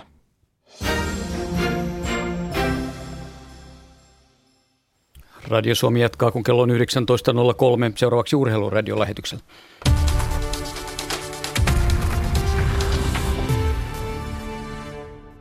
Jääkiekollahan tässä mennään pitkin tätä iltaa, eli kiekko pyörii kaukalossa ja liukuu todellakin hyvin. Siellä tilanne on sellainen, että liigassa on kolme ottelua parhaillaan menossa ja sitten KHL pelataan tuota Jokereiden ja Dynamo Riikan välistä peliä. Uskon, että saamme vielä yhteyden tuossa lähetyksen aikana tuonne äh, Jokerien omaan halliin ja sitä kautta sitten myös raportit sieltä. Käydään läpi liigaa aluksi tämän päivän otteluita. IFK HPK ensimmäinen erä on juuri päättymässä päättymässä. Peli on tasan 2-2. Siinä ottelussa aloitukset teki HPK. Se pystyy pelaamaan erittäin hyvin tuon ensimmäisen 10 minuuttia. Teki siinä lähes kolmeen minuuttiin kaksi maalia. Jonas Vihko, Jesse Saarinen olivat maalintekijät, mutta sitten heräsi myös IFK, Arttu Luttinen sekä Teemu Ramstedt maalintekijät. Ne olivat ylivoimamaaleja, joten HPK kannattaisi pysyä jäähuaitiosta pois ilman muuta. IFK sai pelinsä kulkemaan ja 2-2 tilanteessa vielä pelataan erää. Ilves Kalpa alkaa päättyä tuo ensimmäinen erä. Kalpa on hankkiutunut 2-1 johtoon. Birner yhteen ollaan. Sitten Laakson tasoitus alivoimalla yhteen yhteen, mutta Janne Keränen vielä toinen maali Kalpalle ajassa 17.26 ja näin vierasjoukkue johtaa Tampereella. Kärpät Lukko pelattu yli 17 minuuttia, mutta vielä pelataan ensimmäistä erää ja ollaan tilanteessa 1-1. Ensimmäisen maalin teki Aron Canjon. Lukko meni siis johtoon ajassa 3.54. Kärpät sai kiekon maaliin sen jälkeen, mutta tuo oli, hylättiin häirinnän vuoksi ja sitten ajassa 14.30 Alan Masur onnistui ja tasoitti pelin yhteen yhteen, joten tasaista siellä on. Lukollahan on ollut melkoisen kova ohjelma se eilisen ottelun jälkeen kovalla kiireellä sitten tuohon Ouluun ja Kärppiä vastaan. Yhteyttä ei siis vieläkään ole tuonne jokereiden omaan omaan otteluun, mutta todetaan, että Jokerit ja Dynamo Riika on tilanteessa 2-0. Eeto Pöysti yhteen nollaan, Linus Urmarkke 2-0 ja tuo Pöysti maali tuli jo heti kahden ja puolen minuutin pelin jälkeen, joten nyt Jokerit aloitti oikein hyvin tämän KHL-sarjan ottelunsa tänään. Jarkko Niemisen eh, taival päättyi Tukholman ATP-turnauksessa toiselle kierrokselle. Seitsemänneksi sijoitettu Fernando eh, Ferdasco, espanjalainen vei otteluvoiton 6-3-6-4. Ensimmäinen erä meni ohi Niemiseltä, toisessakin eh, espanjalainen johti 4-0. Sen jälkeen Nieminen ryhtyi kyllä kovaan taisteluun, mutta hävisi tuon erän, toisenkin erän ja näin ollen taival päättyi tuohon, mutta nelinpelissä hän jatkaa edelleenkin Henri Kontisen kanssa. Ja urheilua seuraavan kerran 20.03.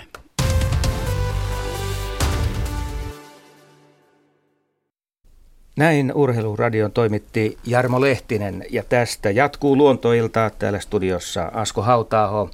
Teille kaikille hyvää iltaa. Ja asiantuntijoina tänään Heidi Kinnunen, Jaakko Kulberi, Ari Saura ja Henry Väre. Siis Juha Laaksonen ja Pirkka-Pekka Petelius on sy- ansaitulla syyslomalla.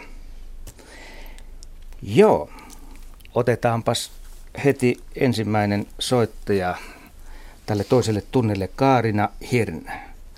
Hyvää iltaa. Hyvää iltaa. Ja mitä asiaa asia, pohditaan tänään? Asia koskee ukon tulikukkaa. Mä oon kuluneen kesän aikana tavannut kahdessa paikassa sitä. Ja nyt syksyllä, kun kävin se ensimmäinen paikka, missä mä näin sitä, oli Petikossa ulkoilualueen parkkipaikan vieressä. Siellä oli semmoinen puolitoista metrinen se kesällä kukki ihan normaalisti ja nyt sitten syksymällä siihen tuli lehtihankoihin kukkia. Ja tämä toinen paikka on tuossa Vantaankosken aseman sillan, kävelysillan yli, kävelysillan ylimenevässä paikassa. Siinä kasvoi pitempi ja lyhyempi. Se pitempi on tehnyt kolme semmoista kymmensenttistä pötykkää sinne niin kuin kukkavanaan alapäähän. Ja niissä kaikissa oli kukkia ja sitten vielä siellä latvassa, joka oli jo kukkinut aikaisemmin. No se kysymys ei ollut tässä, vaan mä haluaisin tietää, että kun jossain kirjassa sanotaan, että se on Suomen luonnossa kasvava kukka, onko se tosiaan Suomen luontoon kuuluva kukka vai onko se tämmöinen vieraslaji? Henry. Kyllä se on niin, että se kuuluu Suomen luontoon nykyisin, että se on tullut meidän maahan jo ei edes tarkkaan ei voida tietää, milloin se on tullut, mutta varhaisen maanviljelyn aikoina viimeistään 1400-1500-luvulla, ehkä aikaisemminkin.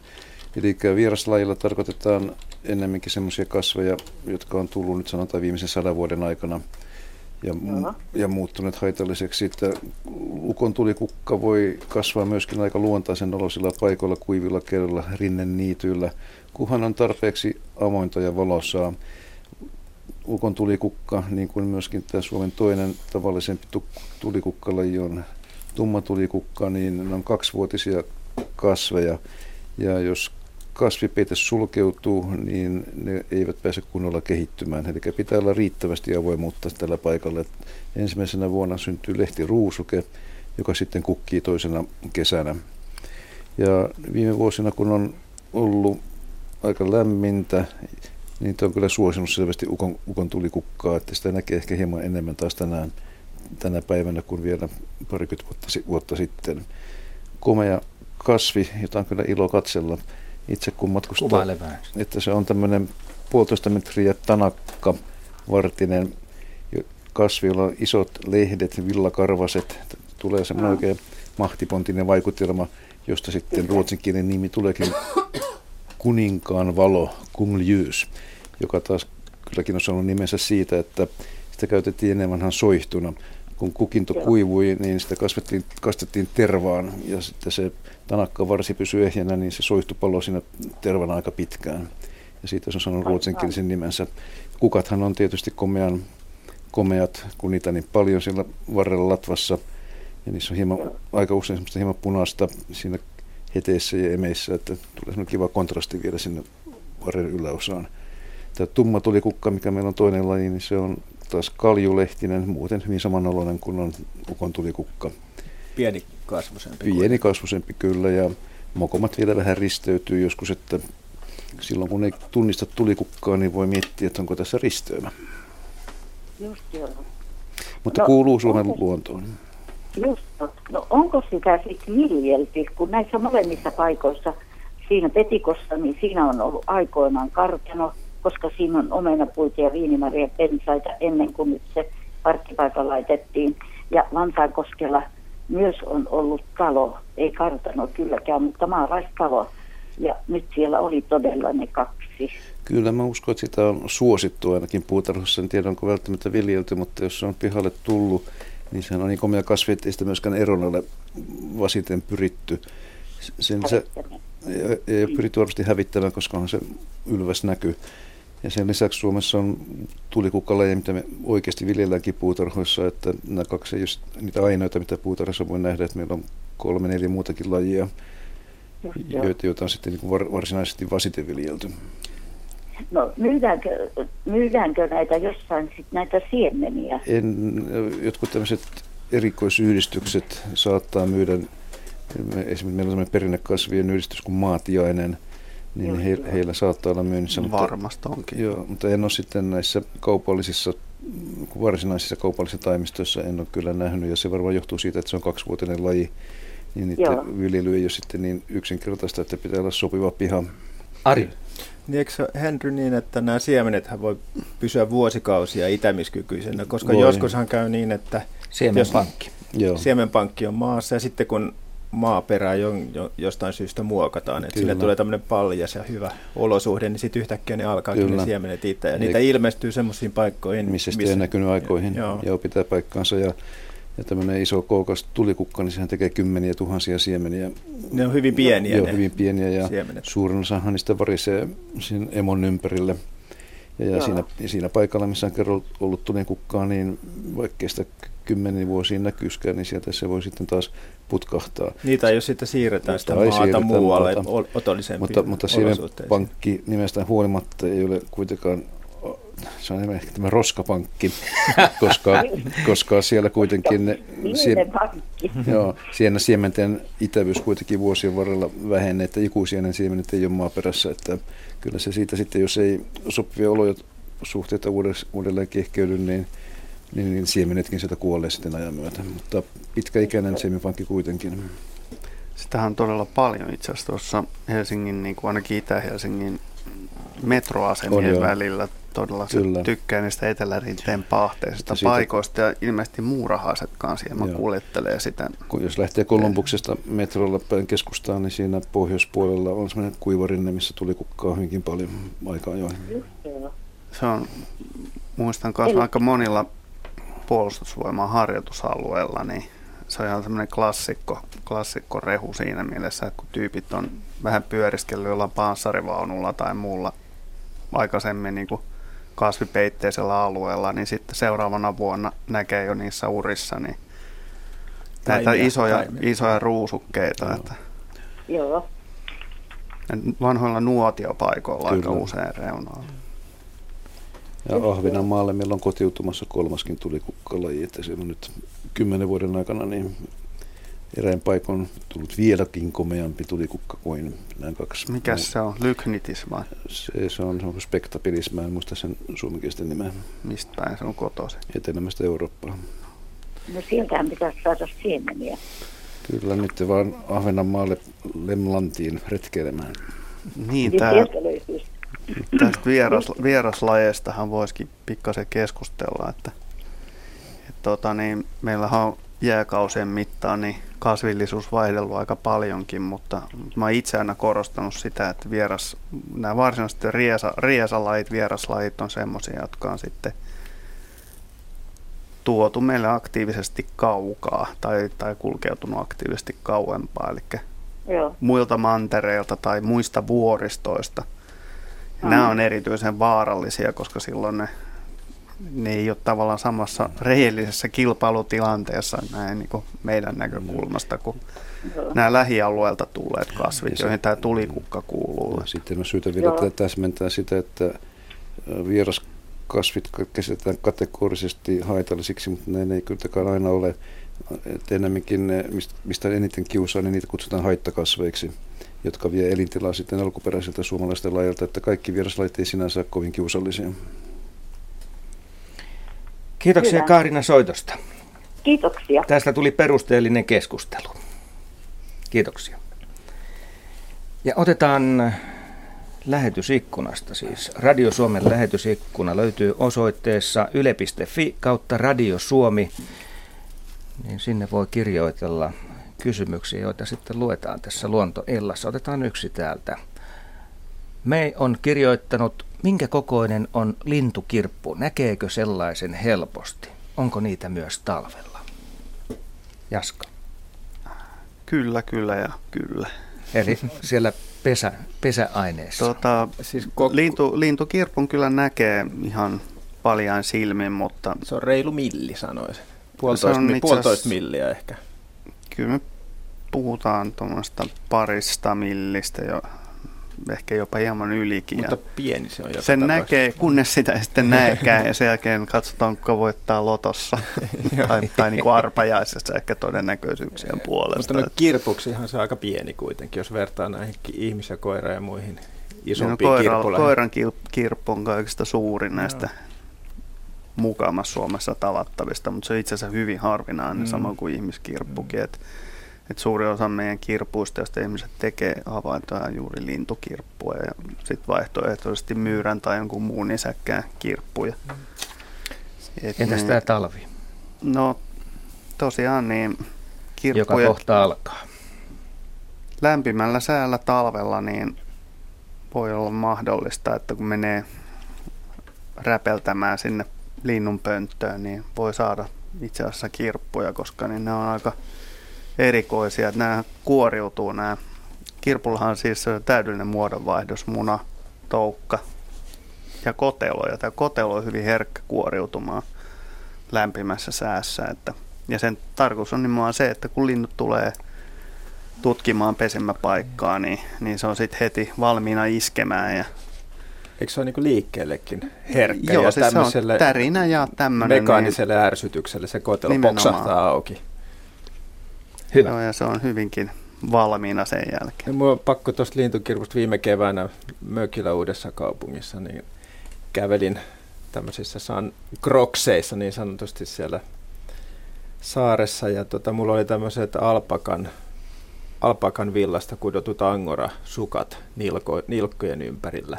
ja seisoskelin jossakin siellä sammalikossa, jossa oli varmaan linnunpönttöjä puhdisteltu samana keväänä, niin yhtäkkiä vaan tunsin hillitöntä kutinaa nilkoissa ja ihmettelin, että mitä tämä voi olla. Ja sitten kun mä riisuin ne angorasukat valkoiset, niin ne vilisteli näitä pieniä kahden millin mittaisia mustia lintukirppuja, joista osa oli jo ehtinyt tikata tietysti mun nilkkoihin pieniä söpöjä reikiä, jotka kutisi monta päivää erittäin Katos. kiusallisesti. Ne oli todella nopeita ja läpitunkevia, läpitunkevia sukista ja ne, niitä oli aika vaikea itse asiassa saada sieltä häipymään. Joo, ne kirputaan sivulta voimakkaasti litistyneitä, eli ne kulkee tuommoisessa karvassa tai höyhenissä varsin sujuvasti läpi. Onneksi meikäläisen on sentään sen verran kurlymeininki, että mulla yleensä ne on eksynyt kaikki tuommoiset otukset kuontalolle. Hyvä. Otetaan Paavo Riekkinen Nilsiän suunnalta mukaan luontoiltaan. Tervehdys. Tervehdys. Ja mitä haluat kysyä? No tuota, minä olen tuolla liikkunut tuolla metsissä niin yli 60 vuotta. Ja semmoinen havainto, että tämä Keko Muurahainen, niin metsien käsittelyn myötä niin häviää aika totaalisesti. Tämä kestää 4-50 vuotta ennen kuin rupeaa näkymään tuolla uusia pesi, pesi, pesiä. Ja tämähän on tietysti ravintona tikoille ja jopa karhullekin, mutta mit, mit, mitä muuta vaikutuksia luontoon tällä muurahaisyhteisöllä on? Jaska. Ää, kun puhuit metsien käsittelystä, niin, niin tota, tarkoittaa Avohakku. siis avohakkuuta. Joo, no, tämä on oikeastaan pieni ruokaympyrä kysymys tältä osin, koska niin, kekomuurahaisten suurin bisnes on itse asiassa, niin kuin, tai niin kuin muurahaisilla yleensäkin, niin kirvojen tota, niin käyttäminen lypsylehminä energiansaannissa. Että että ne metsän puut ja muutkin kasvit siinä, niin niillä olevat kirvat niin on aika usein tehokkaassa hyötykäytössä näille muurahaisille. Ja, ja tota, niin sitten kun se metsä heivataan siitä hyötykäyttöön toisaalle, niin joku on vienyt heidän ruokaympyränsä siinä sitten niin kuin a- aamusta iltapalaan saakka. Kaikki on... Kirvojen laitumet on häipyneet. Niin, eli se tapahtuu täydellinen niin kuin ympäristön muutos ja resurssejen niin kuin, muuttuminen ja jos meillä on iso muurahaispesä, niin on aika selvää, että se ei välttämättä yhtäkkiä sopeudu tähän uuteen tilanteeseen. Silloin tosiaan tapahtuu, niin kuin, se on hyvin todennäköistä, että se niin kuin, kuihtuu pikkuhiljaa pois tai ainakin porukka vähenee huomattavasti niissä muurahaispesissä ja ja tämän tyyppisillä paikoilla nämä, nämä lajit, jotka on siellä metsässä sopeutunut elämään, niin ne sitten korvautuu muilla lajeilla, jossa voi olla myös kekomuurhaislajeja mukana, mutta ei samoja enää. Että havainto on aivan oikea. Harvemmin sitä neulaskasoja löytyy monen vuoden jälkeen sitten avohakkuilta. Että, niin että... Kyllä se on semmoinen, kun tällä suvun, kun on voimakkaasti uusittu mettiä, niin, niin vielä 4-50 vuoden jälkeenkään niin ei semmoisilla paikoilla, missä ennen oli valtavia kekoja, niin harvoin näkee pienen Joo, mä oon, ihan, mä oon ihan samaa mieltä, että aika harvoin niin kuin nuorissa metsissä näkee todella suuria kekoja. Se on, se on todellakin pitkä prosessi semmoisen Mikä ikäinen muodosta. semmoinen puolitoista metriä korkea keko voi olla parhaimmillaan? Kyllä me varmasti puhutaan kuitenkin kymmenistä, kymmenistä vuosista. Mm. Ja, ja kun otetaan huomioon, että todennäköisesti karhu, karhu tai joku muu vastaava elukka käy sitä remontoimassa niin kuin ankaralla kädellä useammankin kerran sinä mm. aikana, niin tästä huolimatta se on aina kuosissa siellä laitettuna, että ne rakentaa sitä koko ajan, vaikka se koko ajan kasvaskaan.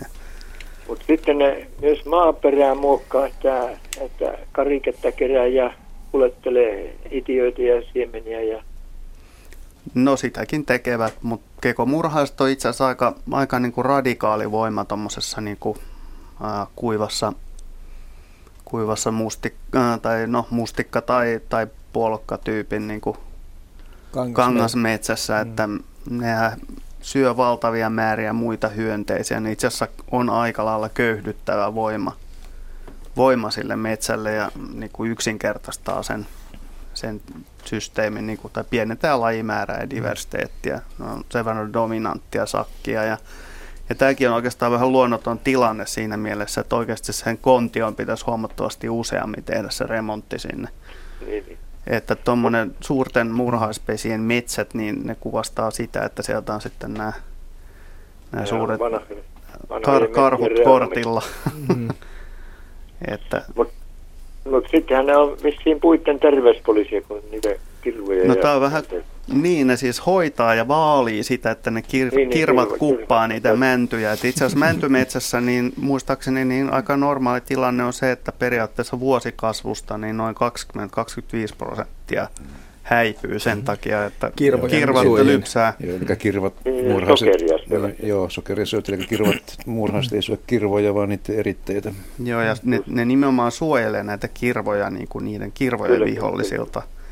Plus, että ne teurastaa kaiken muun, muun sitten hyönteisen myös siinä sivussa, että, että niillä on aika selvästi semmoinen niin kuin yksinkertaistava, Ka- karunnuttava vaikutus. Joo. Hmm. Tuota, tuosta kun murhaista toiseen, niin olen huomannut, että omenapuissa keväällä alkaa murhaisesti, niin nämä musta murhat kulkeutuu. No. Ja miten tuolla? Mä olen ajatellut, että kuljettaako se näitä munia sinne? Ei. Ei, että ne munat Ei ne puussa. Musta, äh, kaikki muurahaiset on yleensä puissa, kun ne liikkuu. Ne on kaksi asiaa. Joko käydään niitä kirvoja lypsamassa, tai sitten niin etsitään pientä saalista. Nämä sokerimuurahaiset on itse asiassa aika rauhanomasta sakkia, että ne ei kauheasti edes metsästele muita hyönteisiä, että ne on etupäässä niin kuin makean perässä ja käy suorastaan niillä kukilla esimerkiksi. Kiitokset Paavo Riekkiselle Nilsiään mielenkiintoisesta kysymyksestä ja jatketaan hieman muurahaiskeon ympärillä. Hmm. Teija Syrjälä on löytänyt kanttarelleja muurahaiskeosta, siis keon ympäriltä. Niitä ei varsinaisesti löytynyt, mutta itse pesästä. Siis ovatko muurahaiset kantaneet itiöitä pesään vai miksi niitä kasvoi siellä? Ennemmin emme ole moista nähneet. Olisi tietysti kiva, kun pääsisi haastattelemaan kysyjää. Ajattelin, että muurahaisia. No, se, se, olisi, se, olisi, se olisi vielä mielenkiintoisempaa, koska muurahaiset kyllä kommunikoi. Mutta tuo, se, että on kanttarilla ja muurahaispesässä, niin melkein viittaa siihen, että se on hylätty pesä. Mun on hankala uskoa, että kanttarit viihtyy kovin elävässä pesässä – koska kantarelli on tämmöinen symbioottinen mykoritsasieni, eli se elää yhteiselämää puiden kanssa, puiden juurten kanssa. Kantarelli saa kaikki ravinteensa ja käytännössä veden, vedenkin puun kautta ja, ja tarjoaa sitten taas konteksi päinvastoin ja niin sekaisin. Eli puu saa kantarellilta ravinteet ja veden ja kantarelli saa sokerit puulta. Niin jotta tämmöinen niin juuret kasvaisi muurahaispesään, niin sen todennäköisesti täytyy kuitenkin olla jo vähän maatunut, jotta se siellä tulisi toimeen. Niin, niin, niin tätä kautta on mahdollista sitten, että se kuolleessa pesässä juuristo on sinne mennyt. Juuret tykkää tämmöisestä maatuneesta tai maatuvasta aineksesta ja, ja, ja, hajot, ja saa sitä kautta ravinteita siinä olevassa, siinä, niissä olevissa, olevista muista pöpöistä ja bakteereista. Että, mutta ei se mikään yleinen ilmiö, että kanttarelli kasvaa muurahaispesässä, mutta näköjään näinkin voi olla. Kyllä. Mitkäs kaikki puulaita on? Kyllä mä siis koivua varmaan... Lehtipuita ylipäätään. Lehtipuut ylipäätänsä, mutta ei se myöskään ole näkymätön havupuumetsissä, että kyllä kuusikossakin löytyy kuitenkin kanttarellia. Ja joinakin vuonna männiköstäkin. Ja kanttarellin itiötähän ei tarvitse kenenkään kuljettaa, että itiöt leviää kyllä itsekseen joka paikkaan. Luontoillan puhelinnumero 0203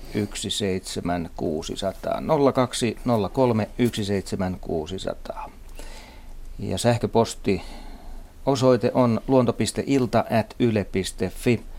Ja vielä mainitsen tuon Radio Suomen lähetysikkunan, jossa voitte myöskin kysyä. Se löytyy osoitteesta yle.fi kautta Radio Suomi. Mutta otetaan seuraava soittaja mukaan. Ken siellä? Hallo. Kuka soittaa? Antti Kivimaa tässä Espoosta, hei. Terve. Mulla oli semmoinen kysymys, kun olen ihmetellyt tuosta, kun ajaa Espoosta Helsinkiin länsiväylää pitkin, niin siitä kun katselee Espoon Helsingin rajakohdalla, niin sisämaahan päin, niin siinä on semmoinen matalikko, niin musta näyttää, että siinä on pari 30 vähintään merimetsoa, niin siinä on semmoinen matalikko ja siinä on vähän kiviä, ja nyt varsinkin kun vesi on alhaalla, niin niitä on tosi iso lauma siinä ja, ja osalla siivet levällään, että tota, varmaan ne jotenkin ruokaa siinä on hakemassa, mutta miten ne tulee näin niin kuin sisälle ja tämmöiseen, tämmöiseen kun ne, eikö ne aika arkoja lintuja noin periaatteessa, että onko se, mikä logiikka on siinä, että nyt, ni, nyt niitä on niin tuossa kahden Suomen suurimman kaupungin rajalla ihan, ihan tota, niitä asutusta. Espo, Espo, Espoon maaseutu. Mm, niin, joo. On kyllä nähty nämä samat merimetsot siinä. Sä tiedät paikan. Päivittäin kuljen itsekin kyseisen Joo. paikan ohitse. No mitä sä oot ajatellut tästä? No siis sy- syksyllä, kun nämä tuota, pesimäkauden jälkeen ää, parveutuu nämä merimetsot ja ennen muuttomatkaa tankkaa itseään, ne hakeutuu sellaisille alueille, jossa on hyviä levähdyspaikkoja runsaasti syötävää ja tähän aikaan vuodesta näihin sisälahtiin pakkautuu, pakkautuu paljon pientä kalaa. Arin kurkku, kurkkulaulua. Se on kurkkulaulua tässä samalla, tai vatsasta puhumista, mutta joka tapauksessa niin paljon särkikalaa esimerkiksi on ja pientä ahventa näissä sisälahdissa tähän aikaan vuodesta, ja sehän on helppoa ja hyvää ravintoa merimetsolle ne pyrkivät niin kuin optimoimaan sen ravinnon saannin syksyllä, että ne kokoontuu sellaisille paikoille. Ihmetyttää vaan se, että kun mä jotenkin ymmärrän, että vähän niin kuin ulkomeren joo, no joo, se... ruokaa, mutta että ei ne pelkästään ihmisiä. Eikä no siis kyllä varmasti, jos siihen vene menee lähelle, ne häipyy. Että kyllä ne arkoja on syksylläkin, mutta ei ne siihen autoliikenteeseen mitenkään reagoi sen kummemmin. Että... Mutta no mikä tot... se siipien levitys, onko se jotenkin, varjostaako ne jotenkin, vai, vai mikä siinä Ei vaan ne, kuiva, ne kuivattelee siipiänsä. Ah. Niillä on, merimetsoilla on semmoinen höyhenpeite, että se ei suoranaisesti hyljii vettä, vaan se kastuu, jos ne sukeltelee aikansa. Ja niiden lentokyky huom- huononee huomattavasti se höyhenpeitteen kaastuessa, niin ne kuivattelee sillä tavalla, että ne istuskelee kivillä ja tekee tämän niin sanotun merimetsotervehdyksen. No, mutta toisin sanoen, jos, jos tuota Lauttasaaren sillalla on paljon kalastajia, niin, niin niitä on sitten näitä toisenlaisia kalastajia siellä kivikossa. Sitten. Joo, kyllä. Joo, si, joo siitähän tota, tähän aikaan vuodesta syyssilakka tulee myös käymään täällä Sisälahdissa. Siellä on sopivaa planktonia syyssilakalle syötäväksi ja merimetsot tietysti voi syödä myöskin niitä silakoita, mutta pääasiallinen ravinto koostuu kyllä särkikaloista ja pienistä ahvenista. No, silakka voi olla vähän haastava kiinni otettava niihin särkiin verrattuna. Kyllä se on, pitää paikkansa. Kyllä. M- mitä se äsken sanoit tuosta äänestä, mikä äsken taustalla kuultiin? Tuli mun kurkusta. Niin. Tuli, tuli, tuli ekaksi mieleen, niin kuin, että on se lintuparka, kun sitä haukutaan herra ties mistäkin. Sitten se ei edes laula niin kuin satakin, että olisi joku, joku lohdutus tuollaista röhnötystä. Mutta siis voit... sitten mä olisin vaan sanonut, että, että merimetsohan niin nimestä huolimatta, niin eihän se mikään varsinainen hardcore merilintu ole. Että, Eikä metsokaan. no se, ei sekään. Mä odotan vaan, että milloin, milloin niin nimistolautakunta saa jonkun aivopierua muuttaa sen, mutta, mutta tota niin, joka tapauksessa niin itse asiassa tässä porukassa niin karimetso, jota Suomessa ei käytännössä juurikaan tavata, niin se on aito tämmöinen merilintu, kun meri, merimetso taas on enemmänkin opportunistinen kaloja, kalojen perässä ravaama, ravaaja, että se on nimenomaan saaristossa ja, ja jokisuissa sisä, sisäsaaristossa, jo, jokisuissa, jo. ihan sisäjärvillä talvehtii nämä meikäläiset mm. yksilöt Keski-Euroopassa järvillä pääsääntöisesti tai mm. sitten Etelä-Itämeren rannikolla. Ja, ja tämä on siitä, siitä. Par, niin. tämä on semmoinen paradoksi vielä, että, että nyt kun Suomessa saa Ahvenanmaalla ampua merimetsoja, niin Ahvenanmaalaiset ovat tähän mennessä onnistuneet sataprosenttisesti ampumaan metsästyksen puitteissa uhanalaista norjalaista vaarantunutta alalajia, joka tulee Itämerelle talvehtimaan. Kaikki meikäläiset Suomessa pesivät merimetsot taas lentää Keski-Eurooppaan ennen kuin Ahvenanmaalaiset ottaa kiväärit esiin. Ja tämä on tietysti täysin kestävällä pohjalla sinänsä, että kun Ahvenanmaalla ei ole yhtäkään merimetsokolonia sattuneista syistä, niin tota, terveisiä vaan. ja Helsingor. No, semmoinen kysymys vielä, että siis lähteekö ne siitä vasta sitten suurin piirtein kun jäät tulee, että katoko ne kalatkin silloin vai, vai on, ne on aika pitkään kumminkin musta ollut siinä jo, siis viik- kyllä, viikkoja. Tai kyllä niillä on niinku syysmuutto käynnissä, että pikkuhiljaa ne siirtyy talven tullessa niin etelämmäksi siitä, että Jää on että neste. Jää on sitten se lopullinen neste, että se loppuu se kalastuskausi niillä siihen, että ne ei harrasta mitään talvipyyntiä sen enempää. No se selvisi, että Mm, siihen että tulee asettumassa kaikesta päätellen, vaan se on vaan väliaikainen keikka. No, periaatteessa niin kyllähän ne voisi ruveta pesimään siellä Lahdella, ettei siinä mitään. Että. Niin mikä löytyy rauhallinen pesimäluota. Mutta ne on, ne on ollut vähän pikkasen häiriöalasina tässä. Mm. Niin ja siinä on aika kova veneliikenne kyllä siinä mielessä. Joo, kyllä. Kesäsi. Sinänsä tämä on vähän hassua, että kun pitkään Suomessa, Suomessa valitettiin sitä, että kun tuota roskakalaa on niin paljon ja, ja jonkun pitäisi sitä nostaa, että saataisiin niin mer- merestä pois ravinteita. Sitten kun joku tulee tekemään se ilmaiseksi, niin siihen olla tyytyväisiä. Mm.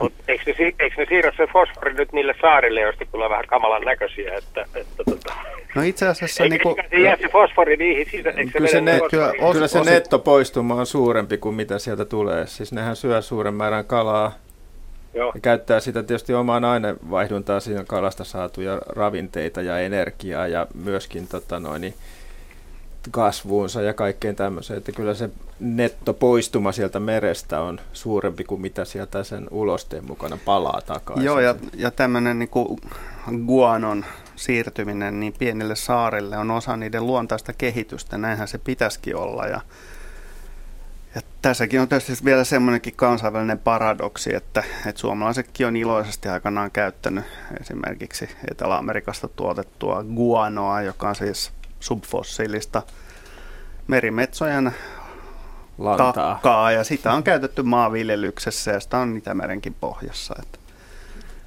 että mitä sitä nyt valitetaan, kun meillekin olisi kerääntymässä hieno fosfaatti, fosfaattiteollisuuden alku jonnekin No, kauas pat- tulevaisuuteen. Paitsi fosforihan on hyvin nopeasti ehtyvä luonnonvara. Kohta sitä varmaan ruvetaan keräämään tuolta luodoilta, kun se, sen, sen tota, mineraalin ehtyminen on aika lähipiirissä näkyvissä. Joo, sen ja, fo- maailman fosfaattivarat, jotka on helposti hyödynnettävissä, on selkeästi pienemmät kuin öljyvarat. Että.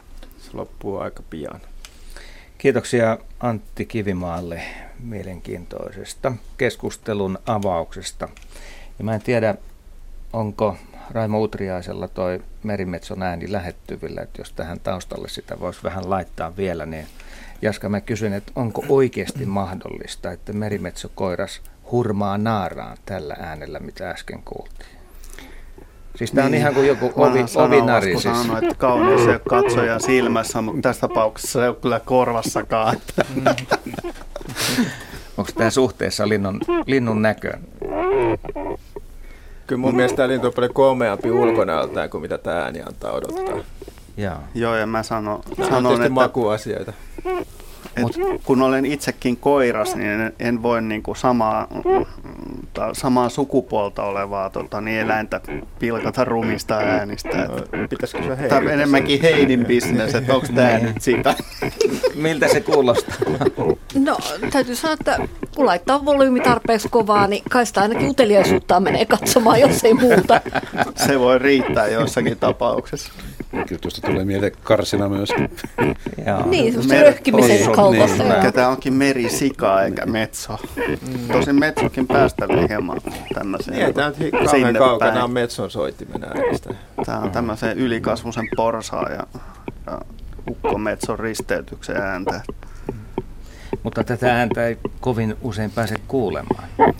Et yleensä vaan nähdään lintuja, ne on sen verran ne ottaa kauempana. vähän etäisyyttä, joo. Niin, että sitä ei pääse kuulemaan. Tietysti jos sitten lähellä Tämä ei ole mikään kovin pääsee kau- ihailemaan, niin se on sitten Tää- luku sinällään. Jos tätä nyt soidin ääniksi voi kutsua, niin se ei ole mikään kovin kauas kantava ääni. Mutta sen sijaan jo tämmöisen kolonian lähellä, jos on pesimäaikaa, niin siellä kuuluu poikasten ääntä ja se on semmoista piipitystä ja sitten emot varoittaa ikään kuin kotkottamalla, jos esimerkiksi merikotka lähestyy tätä Mm. kolonaa. Että semmoisia ääniä voi kuulla, mutta tämä soidin ääni on varmaan monille aika outo.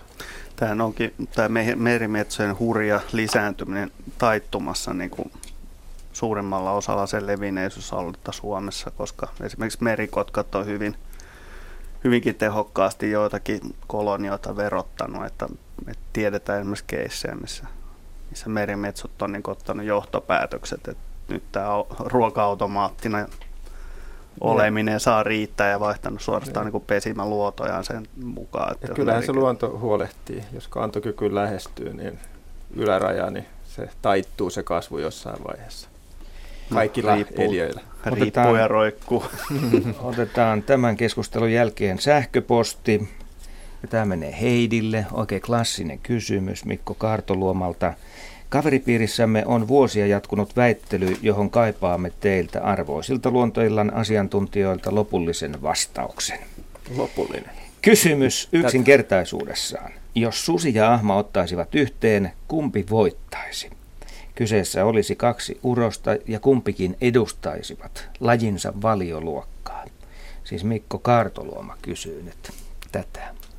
No, kysymys on mainio ja nyt kun mä yritän kuvitella sen tilanteen, niin niin tämä varmaan tapahtuisi sitten jossain Pohjois-Suomessa ja jollain kuvitteellisella puron raadolla, joka olisi ehkä viimeinen. Niin, alun perin ehkä sen suden metsästämä ja, ja ahma saattaisi sinne raadolle tulla, tai voisi tietenkin olla vaikka toisenkin päin, ei sekään mahdotonta toki olisi. Että. Mutta tota, mä nyt yritän mielessäni tulla semmoiseen johonkin iltahetkeen, jossa hämärissä sitten, sitten sinne raadolle tultaisiin ja ehkä sitten jotenkin niin, että olisiko vielä vähän talvi niin, että ruoasta olisi muutenkin nihkeetä.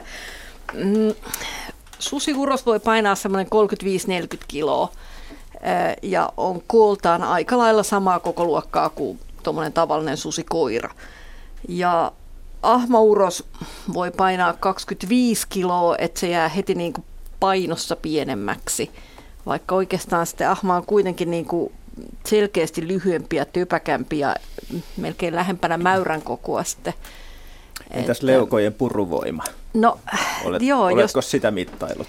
No en, en ole henkilökohtaisesti laittanut käpälää kummaa, kummankaan suuhun, enkä niin haluakaan tehdä, koska tota, ahmalla on varmaan vielä tiukempi se ote, minkä ahma siitä saaliistaan saa. Ja jos niitä kalloja katsoo, niin näkee kyllä sen, että millaisissa purulihaksissa tai millaisilla purulihaksilla ahma on varustettu ja, ja se, on, se on suorastaan pelottavaa.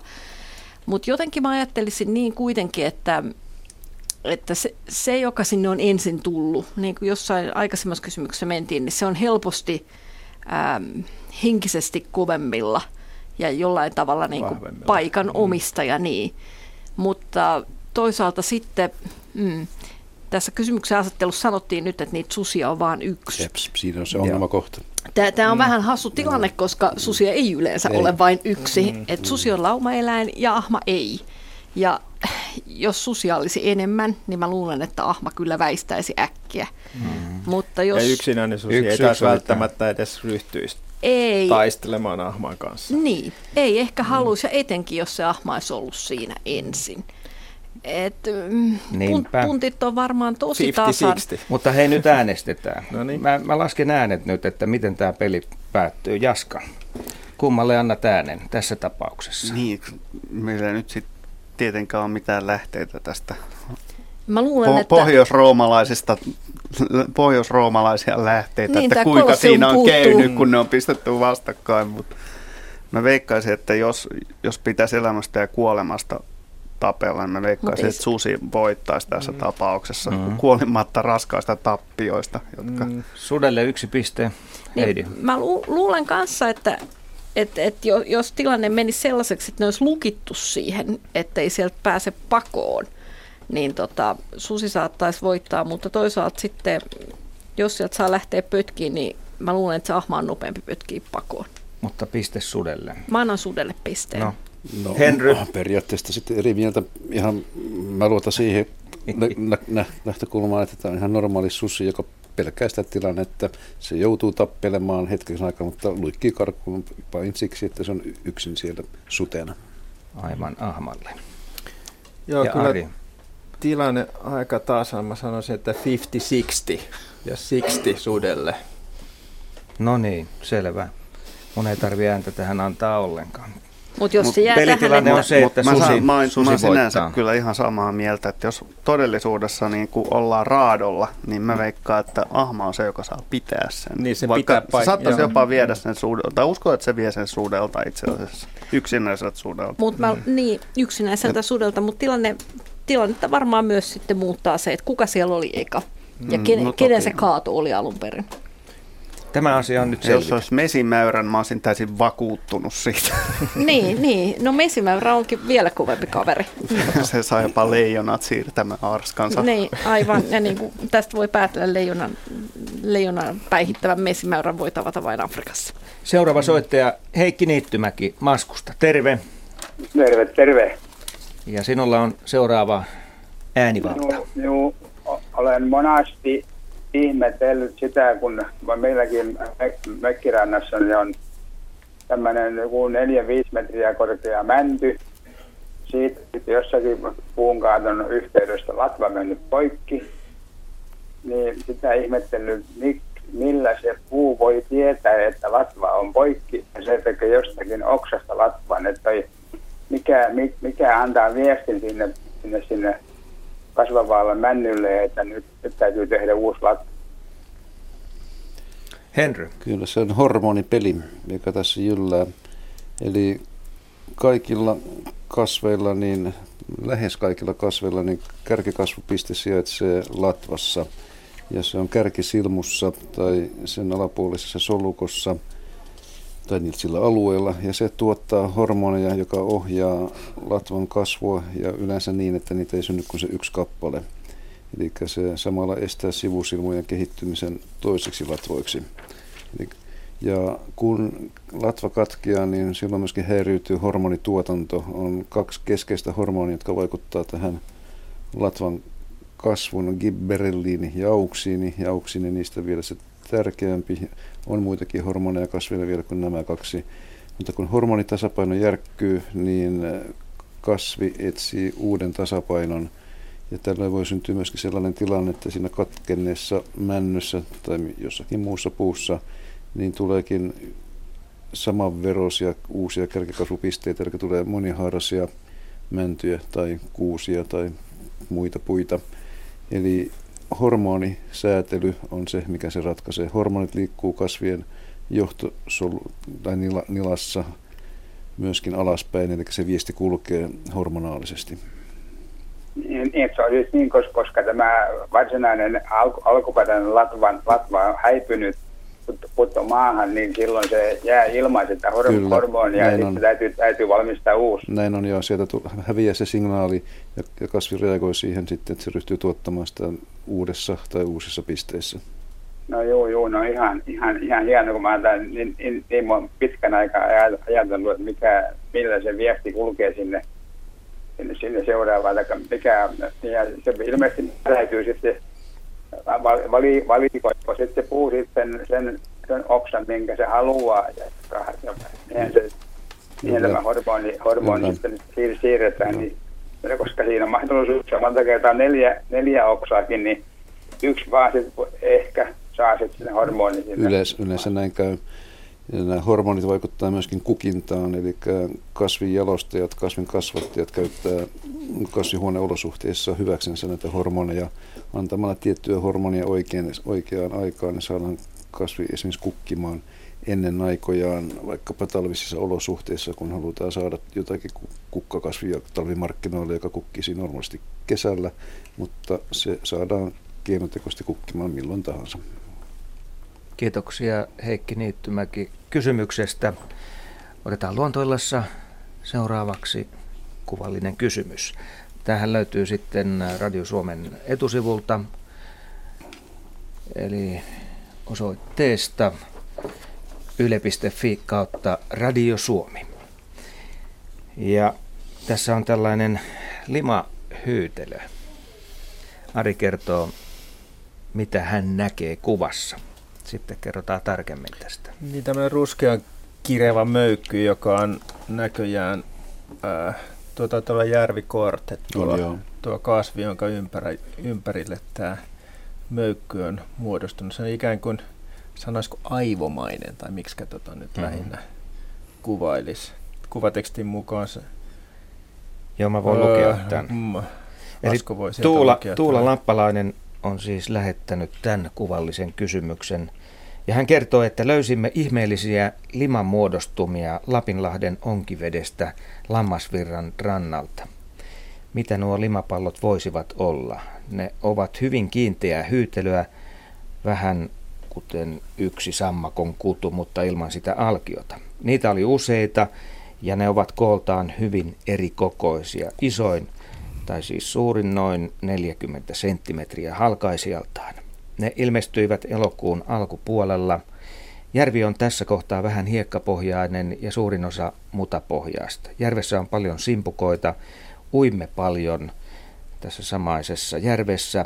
Onkohan näistä jotain vaaraa, bakteeria tai muuta sellaista, jonka vuoksi uinti pitäisi lopettaa? Lähdetäänkö nyt liikkeelle tästä, että voiko vedessä uida? tai tulevana kesänä voiko uida, jos tällaisia möllyköitä siellä on? Kyllä, mä uskoisin, että siellä uida voi aivan huoletta. Sanoisin, Tosi... että uin siellä, uin siellä muutama vuosi Aha, sitten. Joo, mutta täytyy tietysti sanoa, että tämä otus käyttää kyllä ravinnokseen kaikenlaisia pieneliöitä ja lahoavaa orgaanista ainetta, aineesta, mitä siinä vedessä vedessä on. Että siinähän saattaa olla tietenkin jotain planktonia, pieniä leviä bakteereja. Joita siis samalla käy, eläin. Joita se käyttää hyödykseen. Se on Joo. siis samalla eläin, tämmöinen runkokunta, joka voi muodostua siis tuhansista erillisistä yksilöistä. Ne muodostavat tämmöisen runkokunnan ja se, se kasvaminen tapahtuu tavallaan ikään, ikään kuin sillä tavalla, että se silmikoi nämä runkokunnan ulkojäsenet, eli ne reunoilla olevat jäsenet, uusia jäseneitä siihen runkokuntaan. Ja sillä tavalla tapahtuu se kasvu. Tämä sammal eläin laji, mikä tässä nyt on kuvattu, niin se on tämmöinen tulokaslaji. Se on kotoisin tuolta Pohjois-Amerikasta Mississippin alueelta.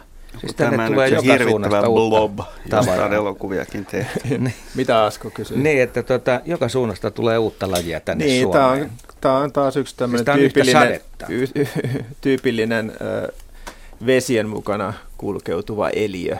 Et ihmiset kun nykyään liikkuu ja suurilla laivoilla kuljettavat valtavia määriä vesiä ympäri maapalloa ja tyhjentelevät painolastajaan, niin tämmöiset otukset helposti. Sano, san, sano nyt vielä, että käyttäytyvät muutenkin typerät. Niin, muutenkin vähän oudosti.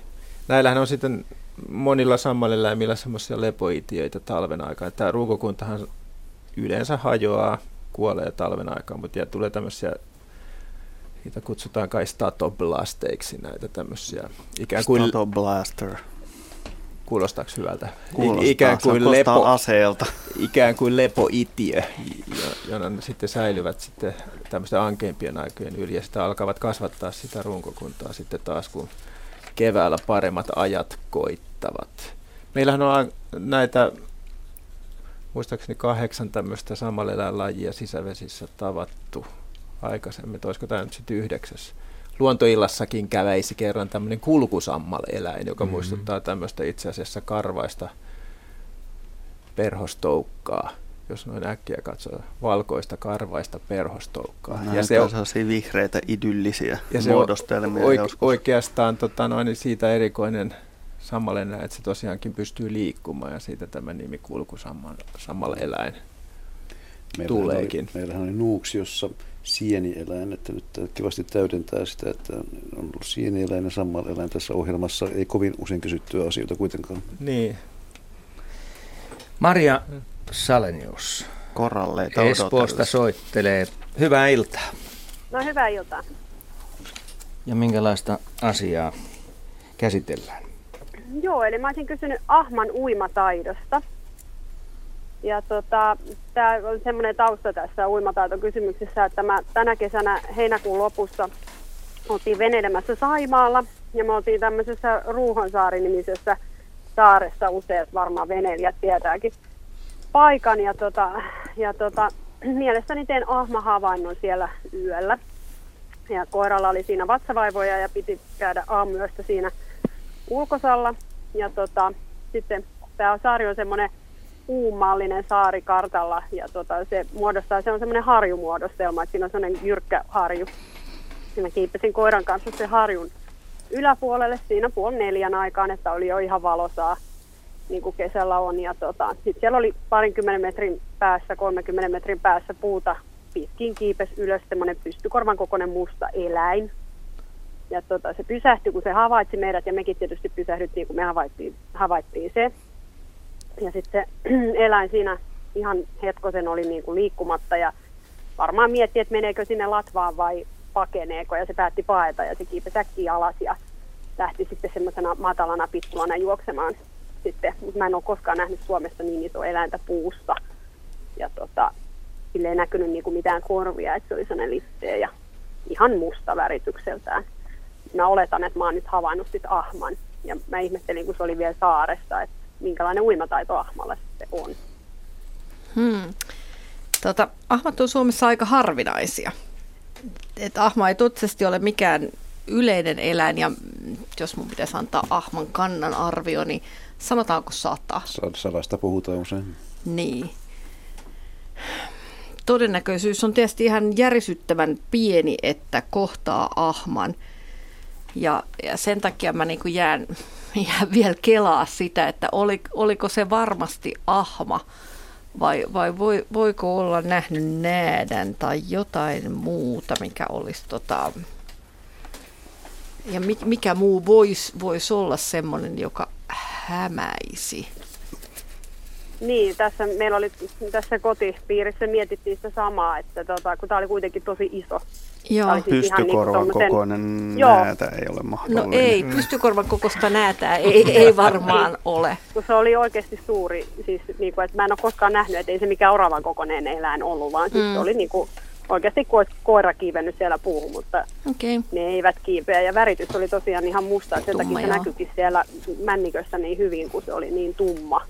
Että Joo. mielestäni tunnistaisin kyllä Ilveksen, jos sellaisen näkisin, eikä sen varmasti karhukaulu, kun täällä oli kuitenkin häntää ihan Joo, niin kuin, että erotti, että sillä oli siis, häntä. Siis onhan se toki mahdollista, en, en, en kiistä sitä. Ja, ja tiedän, että ahmoista on tehty havaintoja vähän erikoisissakin paikoissa. Ja ihan tässä joku vuosi tehtiin tässä ihan etelärannikollakin, että, tota, että sikäli, sikäli ahmoja voi olla yksittäisiä ja yksittäin ne yleensä liikkuvatkin, niin tota, siellä, siellä sun täällä yllättävässä paikassa. Että tietysti vaikea keksiä, mikä muu se sitten olisi, jos se ton kokoinen tumma eläin oli, jolla oli häntä. Ja uija kiipee puuhun. Niin. Mikä ahma, niin, ahmaan sopii hyvin.